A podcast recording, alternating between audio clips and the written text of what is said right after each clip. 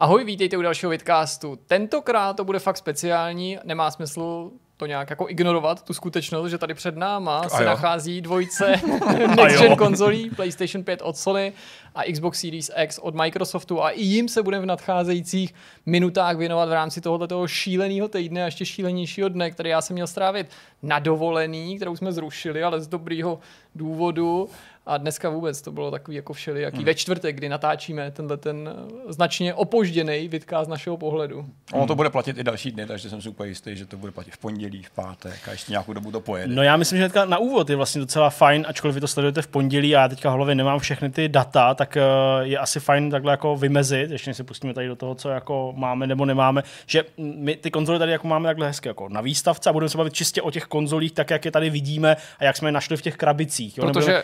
rozbírat nic dalšího. Protože za A nemůžeme tak víc probírat, to nám nedovolují embarga, ale za B, Zdeňku. No, nevím, co úplně přesně myslíš, ale možná už...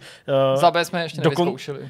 Jo, to je taky vlastně docela fajn říct. Ty konzole jsou tady s náma celý den ano. A my jsme pro je jinou práci je neměli čas ani zapnout. Hmm. Ale to se, to se všechno změní a vlastně z vašeho pohledu už pravděpodobně někdy uh, v pátek nebo asi v pátek, já myslím, nebo o víkendu nebo něco, tak už máme jako možnost vám něco dalšího z těch konzolí ukázat, už jako když běžej a fungujou, tak na to snad dojde, uvidíme, jak to prostě časově vyjde. Chystáme Astra, to říct může, okay. A snad jsme to stihli, ale o těch ostatních uh, deadlinech vlastně mluvit nemůžeme, že kolikrát se nás někdo ptá, OK, takže streamy, rozhraní, recenze, preview těch her, to bude až na další embarga. A kdy jsou tyhle ty embarga? My nemůžeme bohužel mluvit ani o tom, já nemůžu mluvit za třeba kolegy v zahraničí, když to někdo líkne někde, nebo to naznačí. Navíc taky data, které platí pro uh, zahraniční média hmm. nebo americký, tak nejsou stejný třeba, nebo nemusí být jasně stejný jako ty naše data.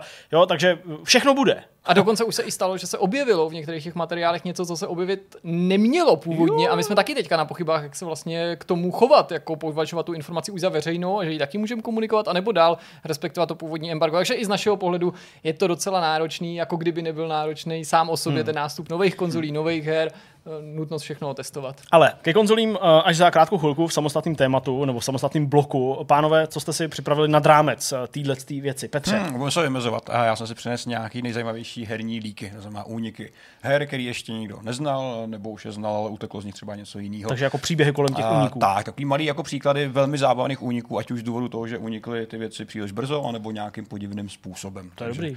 Vy určitě budete znát, protože děláte novinky posledních osm let prakticky každý den, tak si je možná budete pamatovat.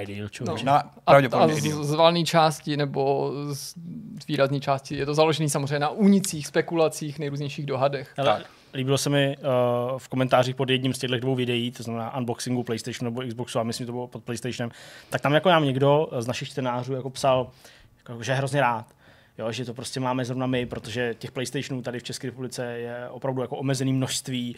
Jo, asi se neroztrhl pytel ani s těma Xboxama. Hmm. Jo, takže jako, a že je hrozně rád. Ale líbilo se mi tam, jak, hele, před rokem, nezlobte se, to jste byl vlastně jako skoro nikdo a teď máte prostě ty konzole a to je super. Tak já jsem jako, jako moc díky, před rokem jsme to dělali asi jenom patnáct let do té doby, takže asi tak. Ale dobrý, Jirko, co máš ty? Já mám povídání o hře Alien Isolation, survival hororu od britského studia Creative Assembly, protože se objevil na kanálu NoClip, který se věnuje herní dokumentaristice, novej materiál, který rozebírá právě pozadí vývoje této hry. Já jsem si z toho vytáhl dvě oblasti, které mi přišly zvlášť zajímavé, a sice jakým způsobem se vývářům podařilo prosadit si navzdory vůli SEGY tenhle ten projekt u vydavatele a u majitele studia mm-hmm. v podstatě, že SEGA vlastní studio Creative Assembly, a následně, jak se z first person prototypu stala hra, kterou ovládali výváři z pohledu třetí osoby, aby se pak nakonec stejně pokorně vrátili k té first person kameře, co je k tomu vedlo, Český. co to stálo. Je to velmi zajímavý a je to jenom malinkatej vlastně úsek toho, nebo ne malinkatej úsek, je to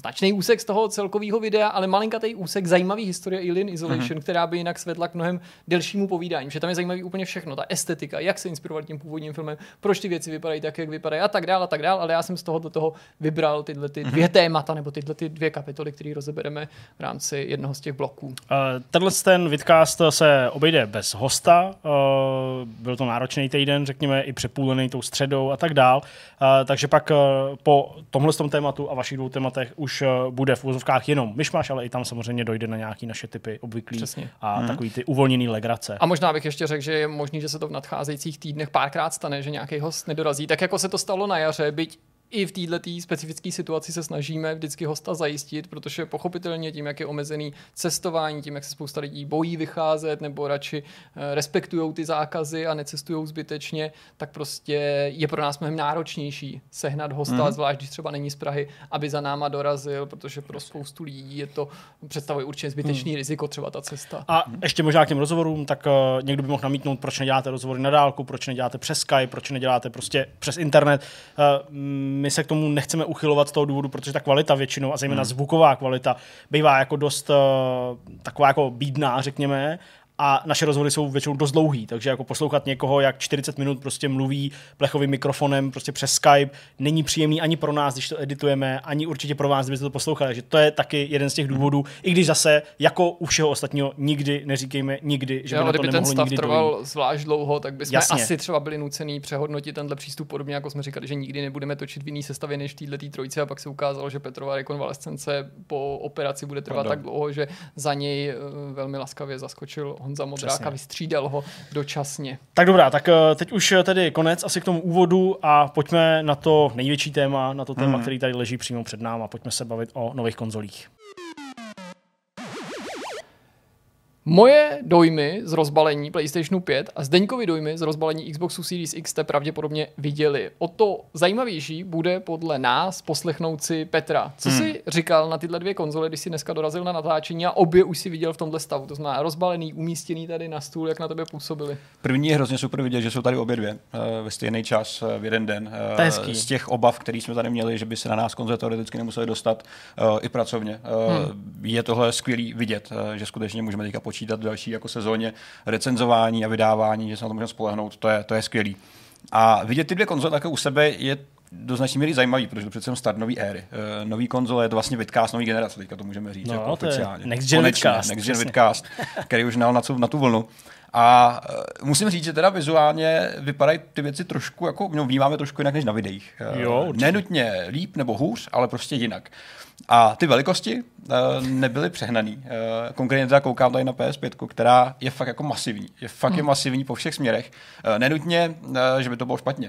Uh, naopak, a ta mas- masivnost může být do značné míry určitým jako projevem uh, takové jako honosnosti. Že, no. že velké věci působí jako uh, tvrdě a dobře. No, kdo si uh, v Kubrickově dva tisíce jedna Vesmírný Odyssey stěžoval na velikost toho obelisku? Že? Tak, tak přesně, vlastně. To bylo vlákadlo všeho. Že? A jako tady kolem P S pět teďka gravituje všechno kolem, že? Orbituje.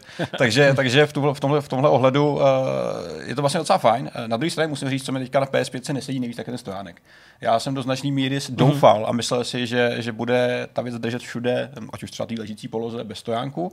A ta manipulace s ním tady uh, trošku takhle jako na ten vizuál jako kazí, lehce ten dojem celkový z toho, no, z té konzole, která jinak působí docela fajn. Návrh toho stojánku byl údajně sám o sobě velmi komplikovanou věcí, mm-hmm. to řešení je velmi specifický, měl pracovat na tom tým lidí, tak aby přišel právě takovýmhle obojetným způsobem. A vlastně to není uživatelsky úplně nepřístupný, je to prostě hold jiný v tom, že si musíme zvykat, že stojánek je nedílnou součástí, součástí té konzole tak. a je povinnou součástí, a proto je taky přímo v tom balení, že už to není mm-hmm. jenom nějaká uh, volitelná periferie, příslušenství, který si dokoupím dodatečně mm-hmm. a třeba jenom v případě, že tu konzoli chci postavit na mm. výšku. Doteď, pokud je mi známo, pokud si vzpomínám, u takových těch mainstreamových konzolí za posledních dvacet, dvacet pět let bylo běžný, že pokud si ji chtěl položit horizontálně, tak si k tomu nepotřeboval nic extra. Mm, Přesně mm. tak. Ta ležící poloha je trošku zajímavá, protože ten panel, nebo oba ty panely jsou zvlněný nějakým způsobem. A v téhle poloze, ve které je konzole teďka, tak by to skoro jako mohlo, mohlo jako evokovat, že ten, když na to koukám, tak ten spodní panel by mohl být v klidu rovnej a byl by možná praktičtější z mnoha, mnoha důvodů. To se nabízí ta otázka. Vlastně mohlo by to být plochý, proč, proč to tam třeba není? Nejsem konstruktor, takže samozřejmě tady jsem možná úplně mimo, spíš jenom tady těžím ze svých dojmů, který jsem nabral asi tak patnáct mm. minut zpátky před natáčením. Na druhou stranu, tady jsem asi spíš zatáncem té praktičnosti. To je pro mě vždycky asi, asi, asi prvořadější. Já jsem žádnou z konzolí, kterou jsem měl, neměl na stojáka nikdy. Přece mi jako snaží to štosvat jako komínek na sebe, aspoň pro mě, když mám vždycky vedle televize takový, takový stroj. To odvětrávání není úplně teda nejvhodnější asi varianta. A, chápu, ale jako hele, dovolil mi to, tak jsem to udělal. To je ostatně asi i ten důvod, proč když to takhle zvlněný je, hmm. proč to má tenhle ten stojánek, tak jasně, tak to si odpovíme, by to prostě nějak stálo, ale asi kdyby to bylo jako plochý a leželo to jenom, tak by to muselo nějaký nožičky, tak. Tím pádem na stojáka by to třeba nemuselo vypadat tak hezky a ten, to nasávání toho, toho chladného vzduchu z okolí by třeba bylo trochu komplikovanější. Takhle je vlastně je zaručeno, že pod, tí, že, že, jo, že pod tou konzolí hmm. prostě volno. Uh, něco, k čemu se snaží, já nevím, dostat uh, takový ty chladící podložky notebooků mm-hmm. a, a dalších věcí. Jo? Takže mm-hmm. jako určitě to nějaký důvod má, ale vlastně souhlasím s tebou a vlastně asi i s Jirkou, že, že to zvlnění jde proti praktičnosti. Mm. Jo? A pak, jestli se nám líbí nebo ne, to už je prostě jako ryze individuální. Ono je taky otázka, jestli třeba to, že ty plejty, ty bočnice, přesahují velikostí to, tu samotnou konzoli, tu její jako užitnou část. Mm. Jestli jde o estetický rozhodnutí, motivovaný tím, aby se to jako provzdušnilo vizuálně, a nebo jestli smyslem je udělat takový nárazníkový pásmo pro tu konzoli, právě aby se provzdušnila skutečně. Aby, mm. i když ji vpasuješ do prostoru, který je těsnej, jasně, počínaje teďka, počítaje v tom nevyplní bočnice, ze sto procent, tak to aha. nevyplní ten prostor té samotný konzole. A myslím si, že tímhle si Sony mohla taky vytvořit určitý manévrovací prostor, který ti znemožní mm-hmm. vměst na tu konzoli do mm-hmm. příliš těsného prostoru. Ale umím si představit i tu první ne. variantu, jo? Že to, to zaoblení, to zakřivení mm. a právě třeba ty volnější části, přesahující části mají pomoci jako odhmotnit to, nebo prostě tak jako zlehčit třeba ten pohled mm. na ten mm. monolit. Co bych chtěl říct, že, že ta konzole vypadá líp z některých úhlů. Teďka, když na ní koukám z téhle strany. To znamená, že ta, ta část, kde není mechanika, ta je na druhé straně, bude tady teďka, asi úplně nedokážu. Tady, tady tak když na to koukáš, na to zvlnění takhle z té stránky, tak to působí hrozně hezky najednou. Nahmatáz? Jo, jo, je tam, tam, tam, je. tam kam šáhá. Je tam, je tam. E, nicméně to zvlnění takhle při tomhle pohledu, když koukáš vlastně takhle přes úhlu příčně, přes ní, tak vypadá vlastně mnohem líp, než, než když na ní koukáš jako z předu, jako čistě mm-hmm. z nenakloněného vlastně úhlu. A myslím, že takových úhlů budeme všichni nacházet ještě trošičku víc. E, do značné míry ta digitální varianta asi působí líp díky tomu, že je symetričtější. To si myslím, že ta mechanika tady. To jsme rozebírali um, jasně, no, když mm-hmm. už to bylo jako. Když už jsme to viděli, to už bylo vlastně no, jako viditelný rovnou. Hm, jasně. No. Nicméně asi potřeba ještě vzít do ruky DualShock, který mě se osobně DualSense, pardon, ale já jsem ještě old gen zatím. Třeba to taky změní, taky P S tři jsme měli six axis a pak, a pak se pokorně přejmenovala DualShock tři, tak třeba se z toho nakonec vyklube nějaký DualShock pět. Ale musím říct, že ten je za mě jednoznačně vynikající a skvělý no. improvement po všech směrech. Triggery určitě za mě skvělý, skvělý posun vpřed.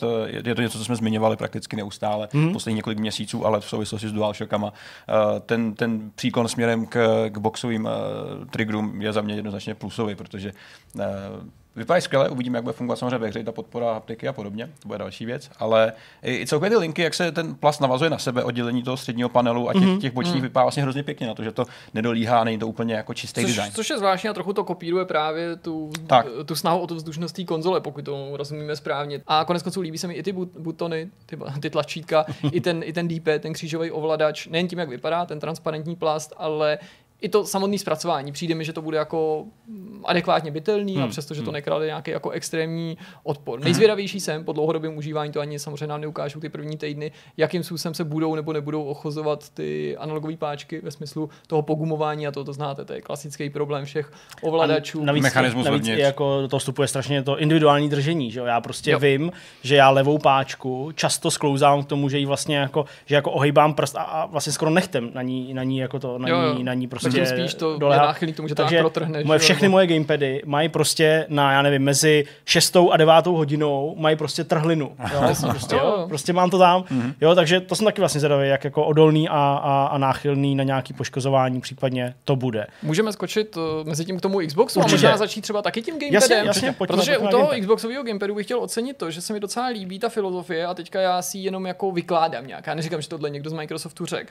Já si představuju, že v Microsoftu si řekli, ten gamepad, který máme k Xboxu One, a když tomu připočítáme Elite, tak ten je ne naším finálním ovladačem, jiný už nikdy neuděláme, ale do něj už jsme vložili spoustu úsilí a myslíme si, že to je prostě nějaký evoluční stupeň, který jsme chtěli dosáhnout. A mně se vlastně líbí, že když Microsoft z nějakého důvodu nevsadil na inovace v ovládání, myšleno tím třeba haptickou zpětnou vazbu, ať už za tím, důvod, tím důvodem bylo cokoliv, že se jako nesnaží jenom změnou pro změnu, nějakou vynucenou změnou designu, mm-hmm. nám říct, hele, tenhle ovladač je úplně jiný.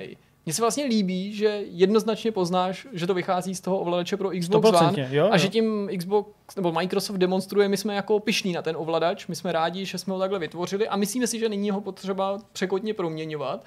A že zaměřili jsme se spíš na detaily. Třeba mm-hmm. jako nabídnout i na standardním ovladači, na tom běžným, který bude součástí mm. té konzole, na té základní verzi, lepší D-pad. Mm. D-pad inspirovaný tím Elite ovladačem, nebo i takovým tím lepším ovladačem, který byl k dispozici už na Xboxu tři sta šedesát, a který ti umožňoval tím otočením toho D-padu to změnit yep. do takových těch dvou podob. Nebo zase to zdrsnění té plochy, který, jak správně podotknul Zdeněk v tom unboxovacím videu, bylo vlastní i některým jako speciálním edicím toho základního mm. Xbox One Gamepadu, ale bylo to třeba prémiovějším, přesně, no. nebo takovým lehce, jako ano, lehce ano, lepším, ale ne nutně jenom elitu. Takže se objevilo i tady. A že tady je zdrsnění ve spodu, tady, kde je to vlastně jako nejnáchylnější na ten dotek, potřebuješ uh-huh. jako nejlepší přilnavost, když to tak řeknu, vlastně. Grip, nejlepší úchop.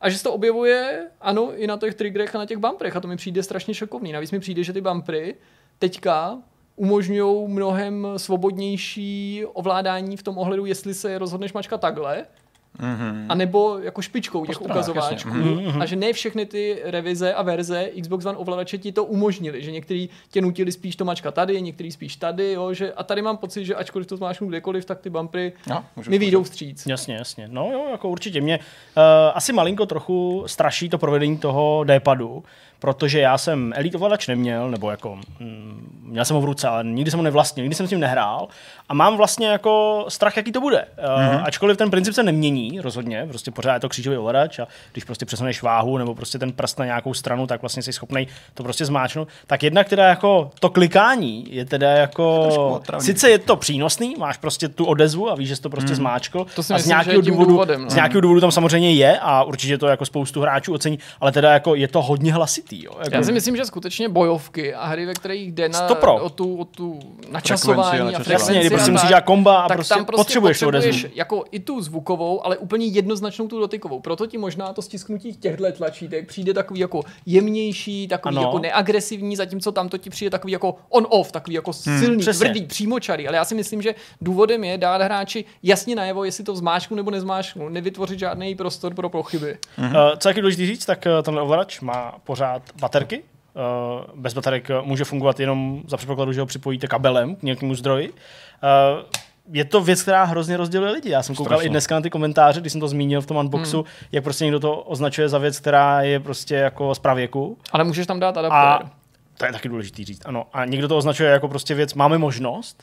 No tak bychom se mohli přesunout k té samotné konzoli, no která musím říct, že mě tím jednoduchým a prostým designem asi na první dobrou oslovuje víc. Hmm. I když já teda rozhodně nejsem člověk, který by si vybíral konzoli a doufám pevně, že drtivá většina našich diváků to má stejně, který si nevybírá konzoli podle toho, jak vypadá, ale pochopitelně, hmm, hmm. jak funguje, jaký nabízí hry, jaký mi nabízí komfort uživatelský, na čem hrajou mý přátelé hmm. a tak dále. Konec konců my teda konkrétně si tady moc konzole nevybíráme, stejně hrajeme na všem a tak to má být, ale znovu mě tenhle ten jednoduchý a prostý tvar, podobně jako třeba u PlayStationu dva, byť ten byl trošku komplexnější, myslím tím tu původní verzi, utvrdila v nějakém přesvědčení, že když se obrátíš na nějaký základní geometrický útvar, tak možná nikoho nešokuješ v pozitivním slova smyslu, nebo, nebo ne, nešokuješ asi pozitivně většinu těch potenciálních zákazníků, ale, a to, ono, to zní jako hloupá pochvala, ale myslím to fakt upřímně, ale nemůžeš nic zkazit. Mm-hmm. No to jasně. No. Protože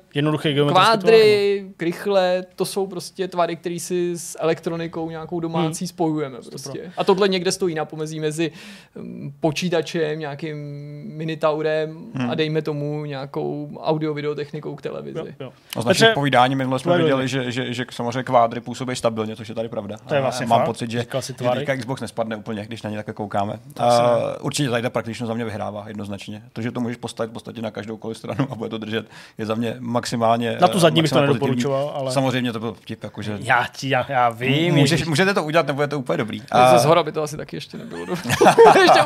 Nakonec jsou tady vlastně spousta stran, na který to nejde kolik postavit. Kolik lidí to nezvládne, ale zapojí to úplně špatně. Na druhou stranu vypadá určitě, určitě dobře. I takhle za chodu. Samozřejmě teďka už na to hrabeme, tak už je to trošku omatlaný, už to hrozně to omatlaný. Na to, že to je matný plast, to je právě to, co trošku jako zklamalo, protože na těch obrázcích vůbec vyčištění říkám, jo, to je dobrý, to bude fungovat. Budeme se o to muset trošku víc starat asi. Hmm. Lidi, co budou náchylnější na takový ty stopy na všem možným, tak ty budou samozřejmě trpět, ale to asi všude. Současně černá barva tohle trošku jako boostí. Chvamilosrdná, ano. A, ale celkově tam působí velmi dobře, uh, hrozně prakticky, i ten stojánek spodní je prostě hrozně fajn. Uh, je tam, drží tam, nemusíš absolutně řešit, že, že někde překáží. Neinstaluje se, tedy na té konzoli, tak jak ti přijde. A je pogumovaný, že jo, to znamená, že nesundáváš ho ani v případě, že tu konzoli máš tak, jako ji máme my horizontálně. Naopak na tu horizontální polohu pak myslí ta čtveřice těch gumových puflíků, který díky tomu opravdu bych takhle musel hýbat celým stolem. Neodjede někam. Přesně tak. To je dobrý. Mě překvapila jedna věc, která asi možná nebyla úplně zřejmá, i když jako ty rozborky uh, té konzole už taky byly k dispozici, ale tak prostě beru to z toho pohledu jako skutečného na to, na to zařízení. Že takhle, jak to sledujete, tak tady samozřejmě ze zhora je uh, kus volného prostoru, který je zhruba někam sem, tam není nic, to je prostě tady je vzduch, jenom prostě nic. Pak je tam větrák, který zasahuje někam až jako sem, pak potom ještě kus volného a někde jako odsud začíná ta konzole jako taková, takže vlastně ona bez toho horního větráku, který vyhání ten vzduch ven, mm-hmm. by vlastně byla tak možná o třetinu menší ještě. Jo? Což je možná i odpověď na to, proč třeba Xbox Series S je tak malej, mm. nebo minimálně tak malej, jak se, jak se říká, nebo jak ty rozměry jsou, jsou, jsou známý. A vlastně si můžu představit, že když to je jako, uh, on je to asi vyšší konzole o trošku, že? Protože je uší, tak umím si představit, že to jako poskládá jako poměrně hezky. Mm-hmm. A to je vlastně docela achievement. To bych řekl, to je docela jako, jako poskládat prostě tak výkonný hardware do krabice, která se samozřejmě nesmí přehřívat, to je prostě jako základ, proto to má takový tvar a proto takhle vypadá, tak pořád si myslím, že to je jako fakt jako dobrý úspěch. A vizuálně mě se líbila od prvního okamžiku. Já v tomhle jsem konzistentní, prostě mě se od prvního okamžiku strašně ta konzole líbila a líbí se mi teď. Prostě opravdu je moc hezká, ty základní tvary super a jsem hrozně zvědavý právě, jak bude fungovat to chlazení, na který se ale paradoxně, když se to rozebíralo minule, neříkám nadávalo, ale spíš se zmiňovalo, jakože prostě je to vlastně docela jako teplý. Aha. A zatímco u PlayStation pět japonští hráči mluvili o mírném vánku stoupajícím prostě z konzole, tak tady prostě někdo říkal, jakože to tam může být vlastně docela, docela horký, ale to je samozřejmě to je, ale nakonec ani teplota vzduchu vycházející z té konzole není to rozhodující, nás spíš zajímá ta hlučnost, přesně. A to, aby ta konzole byla správným způsobem ochlazená nebo od, odváděný to teplo, aniž by to teda ten hluk zbuzoval. Kolik jde ven tepla? Mně je vlastně úplně jedno, a pokud čím víc to nemí v zásadě, jo, jako já zase nechci, hmm. aby to prostě vyznělo takhle jako, jako úplně opačně, já tomu samozřejmě jako rozumím, chápu princip, jo, odvětráváme, tak prostě uh, čím víc tepla se dostane ven, tím je to jako lepší, hmm. jo, ale samozřejmě tam určitá hranice i toho vnímání, řekl bych, jo, že vlastně uh, pak vyháníš opravdu z konzole teplej vzduch, který už je jako teplej až příliš, třeba řekněme, jo, nebo něco tak, tak už určitý signál, že se prostě něco třeba uh, děje špatně, ale jak říkám, jako já jsem fakt tím designem velmi, velmi potěšený. Mm-hmm. Mě i třeba překvapilo, že někdo mohl mít obavy, jestli právě ten hranol nebude působit masivně, tím, že je to kostka, tím, že to právě žádný snahy o organický tvary a zaoblení mm-hmm. neprovzdušňujou. Ale protože to nakonec není tak vysoký, ani tak široký, tak to nepůsobí tak masivně. A nejen v konkurenci PlayStation pět, ale i když jsme to tady přikládali k jiným konzolím nebo ve srovnání s těma dosluhujícíma, kdyby jsme je dali do, vzali do rukou. Ano, jako má to jiný tvár než třeba namátkou Xbox Series X, v něčem ti to může připadat větší, ale ten tvár je vlastně docela důmyslně vymyšlený. Hmm. Xbox One X, viď? A co jsem řekl? Series, ale to je věc, která se... Jednak dnešní den byl brutální a jednak... Ano, aby jsme to jako uvedli do, jako na pravou. Ano, ne, nemyslel jsem, že musíte nutně srovnávat tu stejnou konzoli se, stejnou. se, se stejnou konzolí. Když tady máme víc boj, že? I když by to bylo trochu. Nesmíš říkat Petře. To vtip. No, no, takže prostě Marek. Jako dobrý dojem z toho mám, i když si myslím, že... On je proto typický pro tuhle situaci, právě proto, že se o ničem jiným ani bavit nemůžeme. No jasně. Že nám to embargo nedovoluje, hmm. že to hráči, stra- hráči strašně řeší. Já si myslím, jako, že hráči strašně řeší uh, podobu té konzole v každé generaci, ale ve chvíli, kdy ti ty firmy ještě neumožňují komunikovat vlastnosti té konzole, je na snadě, hmm. o čem jiným se teda máme bavit, co máme probírat společně na základě nějakých teda jako už věcných dojmů, než tu podobu. No jasně.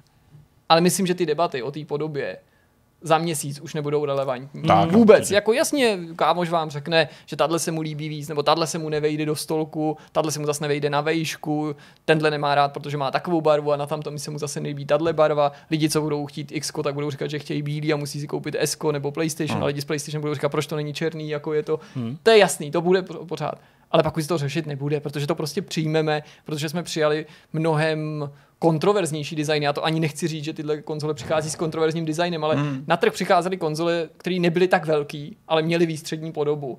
A nakonec to nebylo důležitý. To nebyl důvod, proč ty konzole uspěly nebo naopak neuspěly. Rozhodně. Jo, jo, taky souhlasím, že prostě mm, možná je to i odpověď na to, proč se o tom takhle bavíme. Jo. My si představit, že se teďka objeví komentáře, ježišmarja, co tam rozebíráte, jaký linie, jo, a takovýhle věci. Ale to je to, co se dá Ale rozebírat. To je přesně, to je jakoby to, co teďka rozebírat smíme nebo, nebo můžeme, protože prostě jsme ani ty konzole nezapli v tuhle chvíli a budeme se jim věnovat prostě až trochu později. Možná úplně poslední věc na konto těch konzolí a toho, mm. co můžeme říkat, tak je to balení možná, ve kterém mm. to přišlo. No, uh, tady my jsme samozřejmě jako byli docela potěšení, řekl bych, jako já osobně určitě, Jirka asi taky, jakým způsobem je zabalený Xbox v té retailové krabici, je to takový pěkný skosení, mm. ta krabice tam jako opravdu vyniká, jo, myslím, mm. ta krabice ve smyslu jako té konzole, ten, ten, ten Xbox, je tam hezky uklizený uh, ten gamepad, ty, ty kabely, prostě moc pěkná Jasně. krabice. Mm. Na druhou stranu, to, co nám přišlo od Sony, tak uh, to je taková jako velice účelná krabice, bez nějakých jako fancy prvků, uh, ta samotná konzole je tam prostě z boku akorát uh, osazená takovýma těma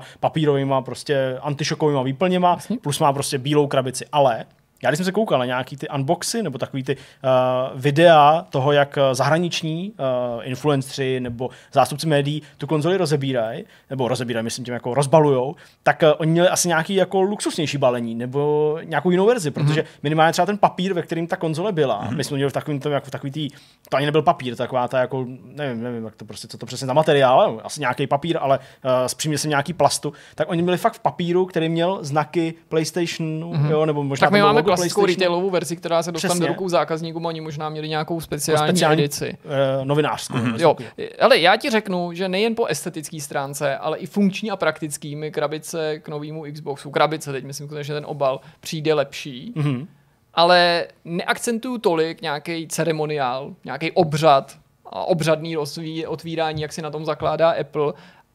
Spíš mi to přijde prostě uživatelsky příjemnější, ten hmm. způsob, kterým tu konzoli výjímám. Ale, s PlayStation pět nejen pro jeho velikost se u toho otvírání u mě pojila i určitá úzkost, protože to otvírání nebylo příliš pohodlné, abych tomu něco neudělal. U hmm. toho Xboxu si na to tolik nemyslej, když samozřejmě taky jsi trochu ve stresu, že jo. No, nechtěl jsem s tím, nechtěl jsem s tím nahodit vozem.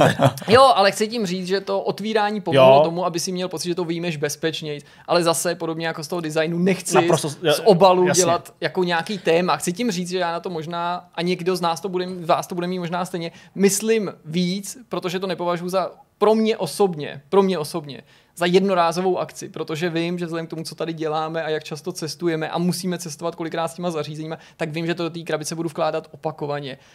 Ale to se nemusí drtivý většiny zákazníků týkat. Ty krabice půjde na skříň někam. Ale já jsem jako vlastně odkojený ještě těma devadesátkama, kdy běžnou součástí příslušenství, často i oficiální ke konzolima, vy si to určitě vzpomenete taky, byly oficiální tašky. No. Měl jsem jí k P S jedna, měl jsem jí k P S dva, měl jsem něco ke GameCube, řadě dalších, mm. Game Boy, ale to nepočítám, to je samozřejmě handheld. Chci tím jenom říct, že já jsem vždycky konzoli měl jako přenosný zařízení. Částečně ne, že hraju na cestách, ale že si ji beru na cesty, na chatu, někam, tamhle k přítelkyni, na zábavu, za nějakým prostě kámošem.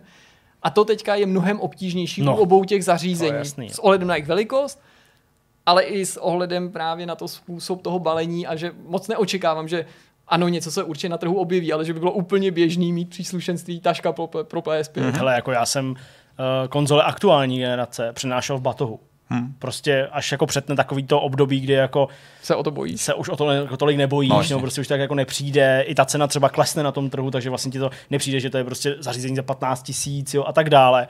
Tak jako já jsem osobně v batohu, takže PlayStation pět se mi tam vejde, pardon, čtyřka se mi tam vejde, Xbox se mi tam vejde, nemyslím teda asi ta první revize Xboxu One, ale pak ty menší samozřejmě. Tohle ani jedno nedám do toho batohu, hmm. takže už teď vím, že když to budu muset přenášet tam a zpátky, tak jako Xbox ani nemá žádný poutko, na rozdíl Jasně. od té retailové krabice PlayStationu, ta to trochu ulehčuje, takže jak? Takže jako v teplech to prostě ponesu, jako krabici, hmm. jo? Nebo, nebo budu muset vždycky jezdit autem, nebo no, prostě, myslím, jo? Jako podvědomě myslíš na to, že to budeš dávat do těch krabic, který vy nemůžete no. vidět, který jsou tady okolo nás. Takže to a, chce nějakou tašku. No. A my si uvědomujeme, že to není pro většinu lidí třeba relevantní, ale že pokud jste třeba z nějakého důvodu zvyklí s tou konzolí cestovat mezi dvěma byty nebo na delší dobu třeba opouštíte domov, tak to možná Zemi. pro vás něco, něco hmm. bude, bude znamenat, ale asi zase, nebo ne, asi určitě to není důvod hmm. rozhodnout se pro tu či onu konzoli.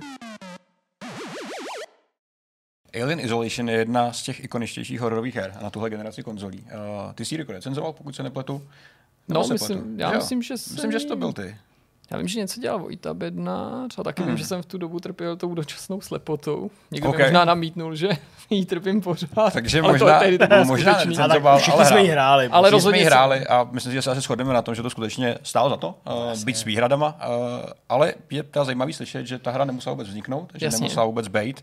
A jak tomu došlo? Jak nakonec teda vývojáři zlomili ten, ten, ten osud a hra se dostala až k nám do rukou, jak se říká, a zadařilo se jí. To je fakt moc zajímavý, zejména s ohledem na to, co jsi říkal, že ten titul je všeobecně považovaný za povedený, i když mu na řada hráčů určitý výhrady, moc dlouhý, možná trochu natahovaný, možná se mi pak ta, ta, ta hratelnost trošičku zajídala, mm-hmm. tak uh, mám pocit, že to mělo nebezpečně blízko k tomu, co si fanoušci vetřelce, minimálně fanoušci vetřelce představují pod pojmem hm, hra s alienem, nebo jak by to mělo vypadat, nechci nutně používat ten termín ideální hra ze světa vetřelce, ale byl to smělej pokus navodit atmosféru třeba toho prvního dílu a to se podle mě povedlo. A přesně, hmm. jak říkáš, a to zajímavější je zjistit a slyšet, byť se o tom nemluví tentokrát poprvé, ale obšírnějc v tom dokumentu od NoClipu, který je podkladem pro tohleto povídání, že nechybělo mnoho a ta hra vůbec vzniknout nemuseli. Vývojáři v podstatě prototyp Alien Isolation udělali potají, poté, co je SEGA odmítla s jejich prvním návrhem mm-hmm. a nakonec jí přesvědčilo právě až demo, či prototyp, chcete-li,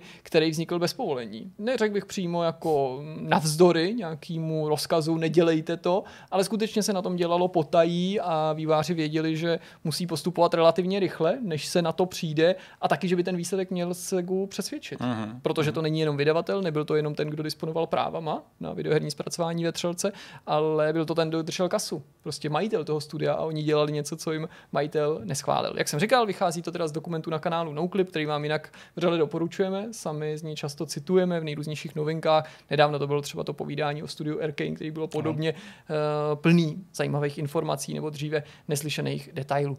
Alien Isolation je horor od britského studia Creative Assembly, který vyšel v roce dva tisíce čtrnáct a myslím, že o jeho popularitě dobře svědčí i to, že se nedávno probojoval třeba na Switch, mm-hmm. že se vývojáři, teda fanoušci neustále ptají po pokračování, že konec konců, když SEGA nedávno představovala tu mobilní hru, i když ono už je to možná rok, rok a půl, ten Blackout, mám pocit, že to byl, jo, tak se jo, taky ale... na tohle odvolávali, nejen příběhově, ale říkali, ano, je to jiná hra, ale chtěli bychom, abyste u toho měli podobné pocity. No ale autoři říkají s odstupem času, že bylo strašně náročný SEGu přesvědčit, aby jim dala zelenou, aby se do toho projektu mohli pustit.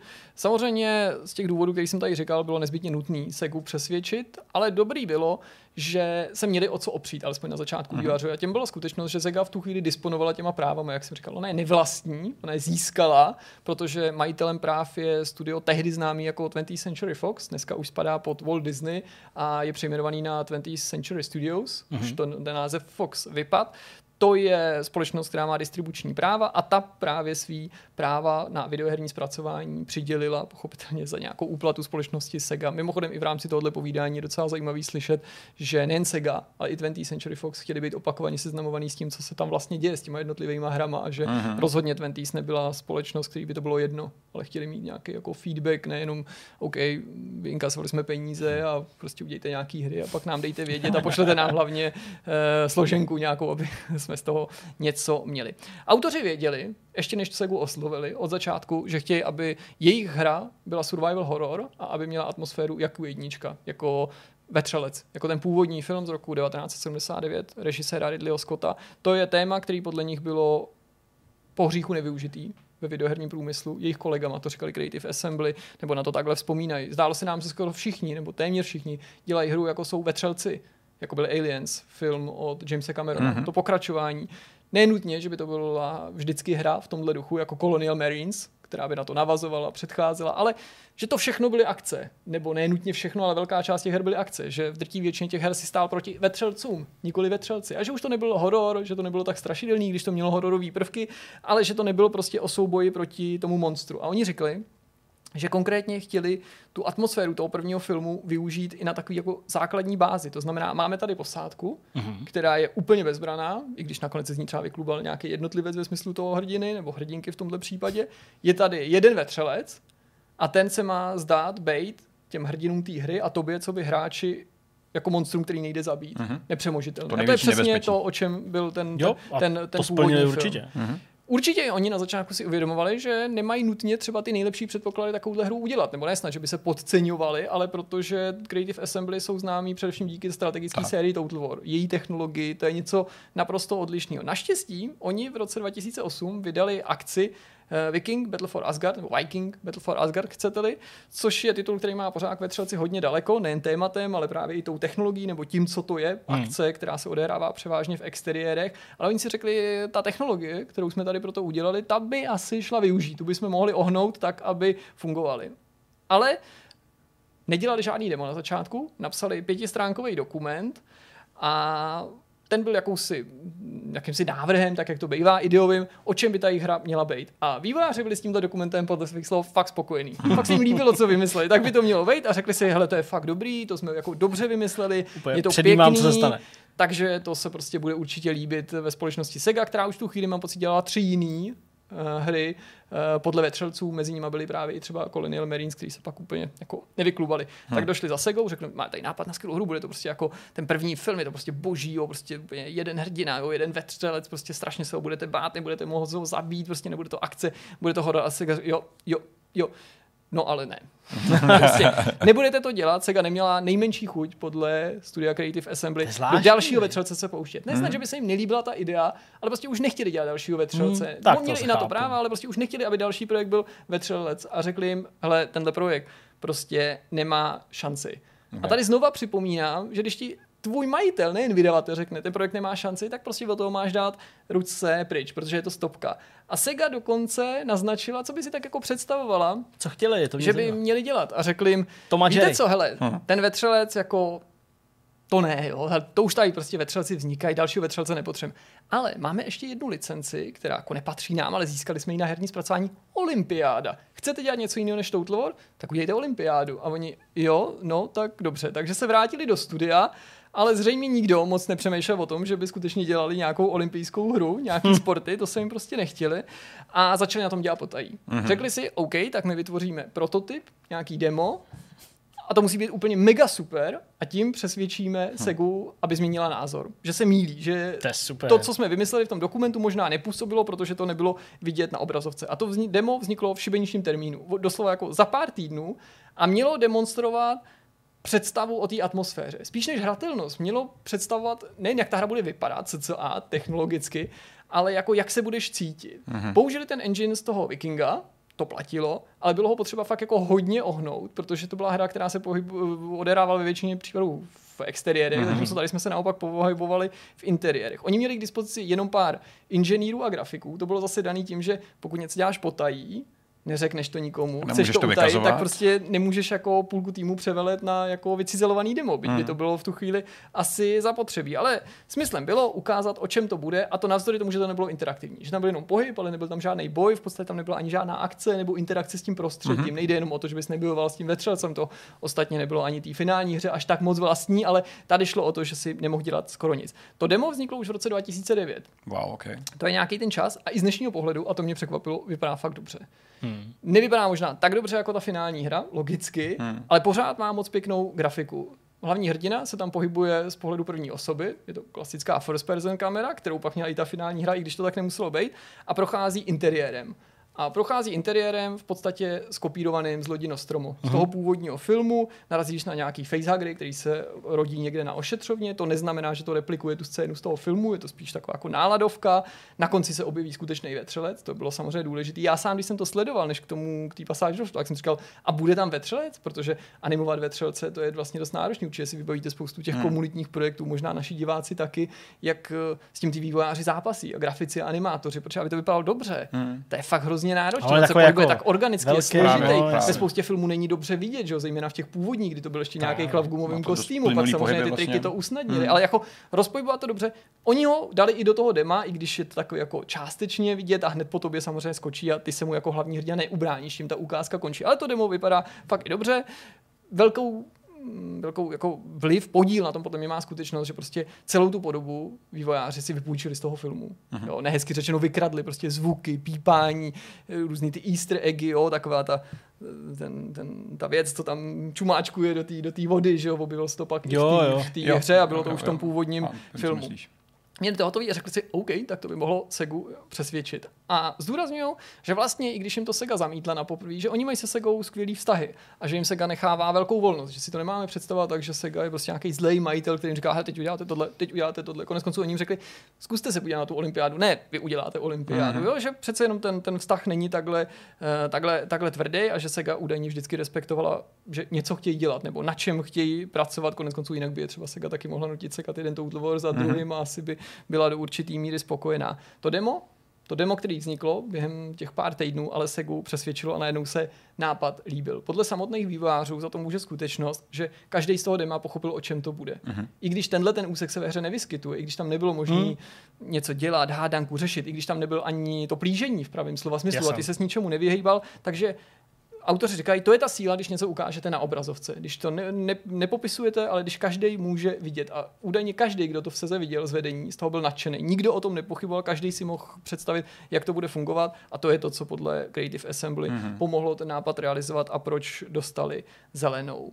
No a tím se plynule přesouvám k tomu, jak uh, autoři využívali first person kameru, pak ji opustili a pak se k ní zase pokorně vrátili. Oni ji opustili, Aha. což jsme věděli, byly vidět nějaké ukázky v jiné kvalitě. Tady zase ten dokument doprovází tím, že to je přímo od Creative Assembly materiál, který dodali hmm. NoClipu.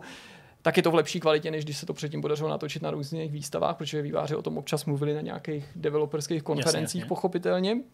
Ale od počátku prej zamýšleli tu hru, že budeme sledovat spolu třetí osoby. Jinými slovy, že uvidíme hlavního hrdinu či hrdinku v tomhle případě. A jediný důvod, proč to nemělo už to demo, bylo prostě úspora času. Určitě si dokážete představit, jak jsem o tom mluvil, mm. že nebylo prostě lehký to celý připravit a oni tam měli tu first person kameru jednoduše proto, aby nemuseli animovat postavu, vytvářet postavu, animovat, mm-hmm. což je prostě časově náročný a je to samozřejmě jakoby pracný a komplikovalo to celý ten jejich proces. Ale na začátku vůbec nepochybovali o tom, že by to nemělo být first person, protože v tu dobu, podle jejich vzpomínek, byla first person, respektive i připomínek třeba NoClipu samotného. Když se řeklo first person horror, tak si drtivá většina lidí představila amnézii. Je to ještě před vydáním her jako Outlast, první samozřejmě, mm. před vydáním P T ho, hratelního mm-hmm. dema Silent Hills, pochopitelně dávno před vydáním třeba Resident Evil sedm. Tudíž tehdy si většina lidí nespojovala horor s first person perspektivou a nebyli ještě tak vývojáři ani hráči přesvědčení o tom, že to bude fungovat. Proto strašně dlouho to dělali z pohledu třetí osoby a vzpomínají, že to vlastně bylo super, že to fungovalo, ty ukázky vypadají docela přesvědčivě, dobře. Bylo to super, říkají oni, já mám ten pocit taky a bylo to jiný. Mm-hmm. A ten pocit mám taky. Mm-hmm. Oni říkají, že to bylo jiný a přesně. Bylo to super, ale bylo to jiný. A zatímco to dělali, a dělali to fakt dlouho v této perspektivě, tak si údajně řekli, nebo lidi v týmu, v nich rost pocit, že to jde udělat líp. A oni si řekli, prostě musíme to vyzkoušet, je tady určitě jiná varianta. A zase k tomu finále, a to je podle mě docela hezký, dospěli tak, že to vyzkoušeli předtím, než se rozhodli k té změně. A jednoho dne přidělali tu first person kameru, teda tu third person kameru na hlavu hrdinky, kterou do té doby skutečně byla ta Amanda Ripley, prostě celý model, který se tam pohyboval, a viděli ten svět jinak, uh-huh. řekli, nebo víceméně. Najednou si měl bezprostřední kontakt s tím prostředím, s tím okolím, ale i s tím samotným vetřelcem. A přesně to popisuje to, že třeba Kristýna moje preferuje hry z pohledu třetí osoby, i jako divák, nejen jako hráč. Má vždycky radši, když toho hrdinu vidí.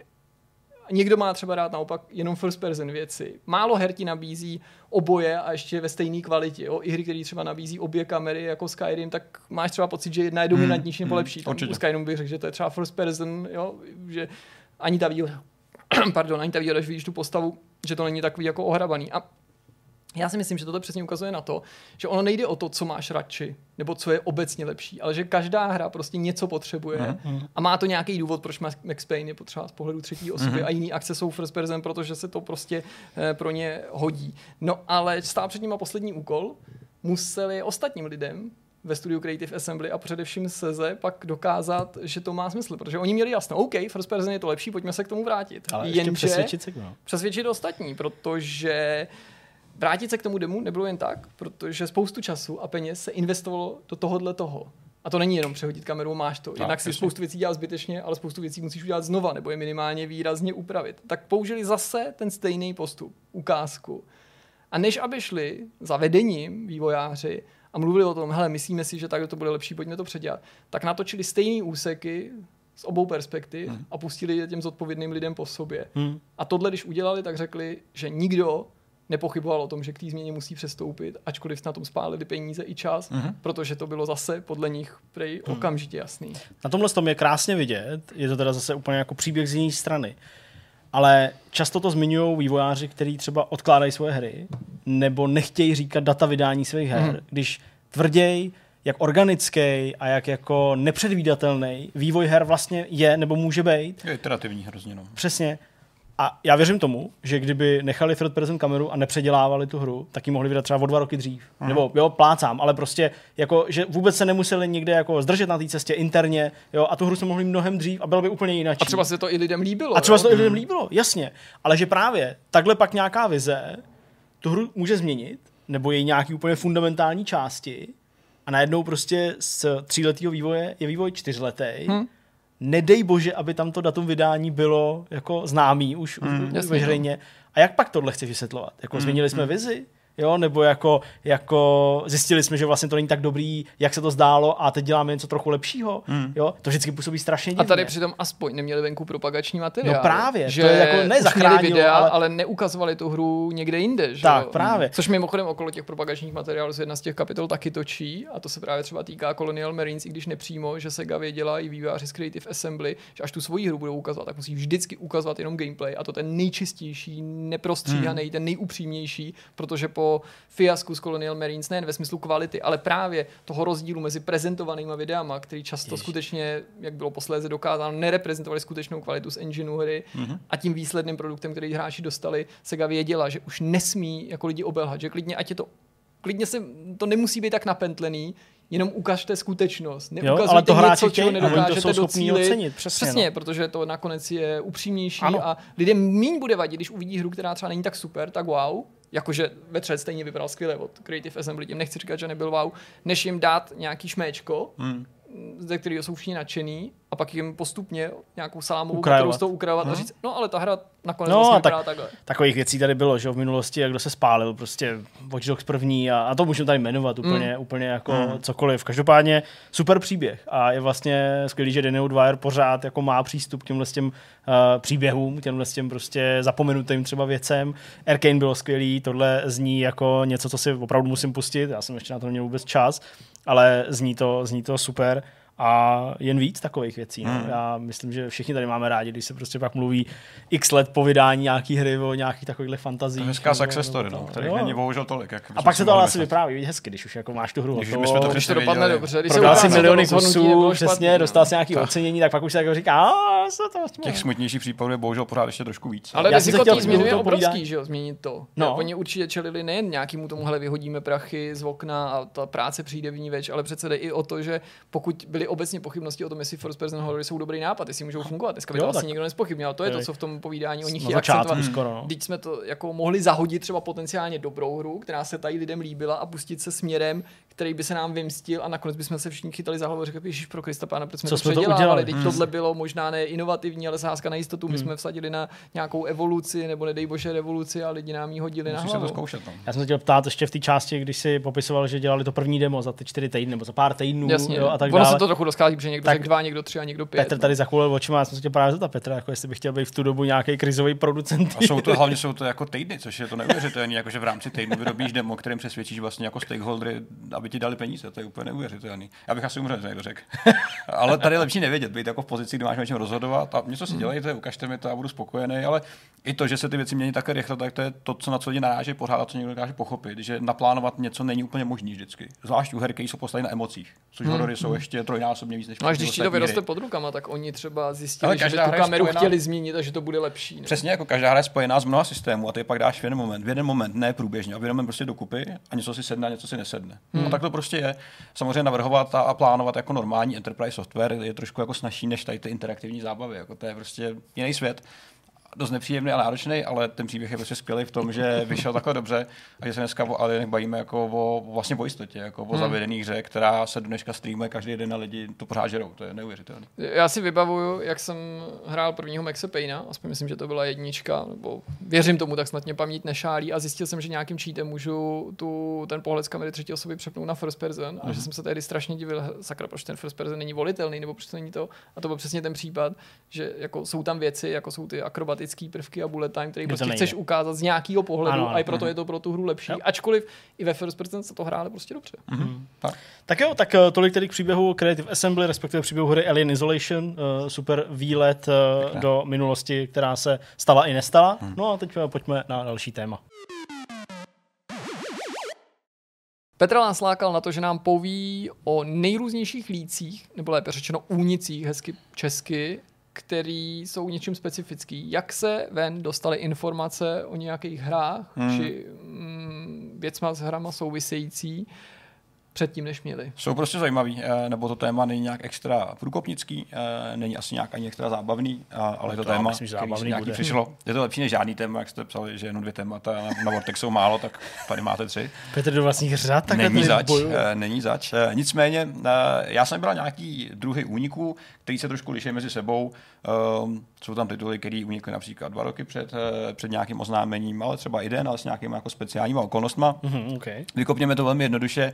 Ubisoft a jeho úniky Assassin's Creed. Jo. Vy se pamatujete nedávno na, na, na Assassin's Creed Odyssey, který unikl klíčenku, kterou někdo odhalil. No. Uživatel Arctic Blue, který na čtyři čanu vyhodil tuhle, tuhle klíčenku do prostoru, tak, tak vlastně dva dny před oznámením jako upozornil, že tady je nějaká hra, která se jmenuje Assassin's Creed Odyssey, na kterou každý čeká. Jasně, a má tam nějakýho tady prostě legionáře, respektive její, její hlavu. Ale já mám pocit, že už tady to bylo v rámci série jiných náznaků a to, takže ano. To byl spíš takový ten jako poslední jako dílek do skládačky. Tady na tom je zajímavý, že i I předchozí díly Assassin's Creed Origins byl odhalený podobným způsobem, to byl tričkem. Mm-hmm. To znamená, že i takhle se dají odhalovat hry, nejenom nutně jo. oficiálně, ale máš tomu i hadry a merch. A teď já nechci úplně předbíhat, a bylo to Assassin's Creed, tak někdo odkoukal v metru někomu z notebooku. To byl Tomb Raider. To byl Tomb Raider, to byl Tomb Raider ale Assassin's Creed Unity to byl, který unikl, nebo to se ukázalo až zpětně dlouho potom, což je taky jako častý případ, který unikl díky tomu, že někdo koukal přes zámeno nějaký bábě letadle, která matala prezentaci, prezentaci pro nějakou marketingovou poradu. Tipný, no. Takže to se dělo tak často a Tomb Raider jsme tehdy vlastně mohli takhle přesně, že někdo z metru zase matal na poslední chvíli prezentaci. Jo, jo, jo, to byly i fotky z toho metra, myslím, jo, že tam byly. byly, byly. Přesně tak. Také stojíš jako a no, fotíš. To ale tak to je prostě jako, jo, děláš herní sérii pro miliony lidí, no, jo. Tak jako, hele, jaká je... někoho potkáš. Přesně, ta šance je obrovská, jo, že to jako někdo chápe, co to je, na co se kouká. Jeden další za mě únik byl druhý Crysis, nebo obnášel druhý Crysis. Je k němu i video.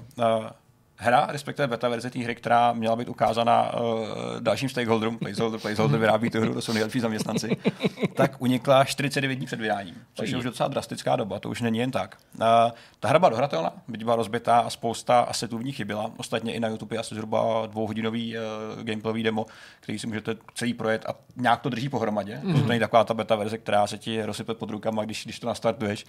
Ale uh, problém je, že součástí toho balíku už byly i certifikační klíče pro multiplayer. To znamená aj, oficiální, aj. oficiální certifikáty, uh, který teda naštěstí vývojáři měli šanci změnit uh, těsně předtím. Uh, ale sranda je, že se o té hře poprvé dozvěděli, nebo o tom úniku, o té samotné betě, uh, na fórech uh, indie vývářů Facepunch, autoři her jako je Rasta, Garry's Mod a podobný. Mm-hmm. Ne samozřejmě, že by ty výváři mohli za nějaký lík, to ne, ale tam poprvé se ukázalo, že venku je nějaký Crysis dva, který si může už někdo zahrát o dva měsíce dřív. Bohužel je to jeden z těch případů, kdy se nepodařilo dohledat, kdo zatím byl, případně vypátat tu cestu, jak k tomu došlo. Což teda není tak moc častý, ale na druhou stranu, když dojde k nějakému úniku hry, tak se většinou i jako dost intenzivně řeší proč a jak.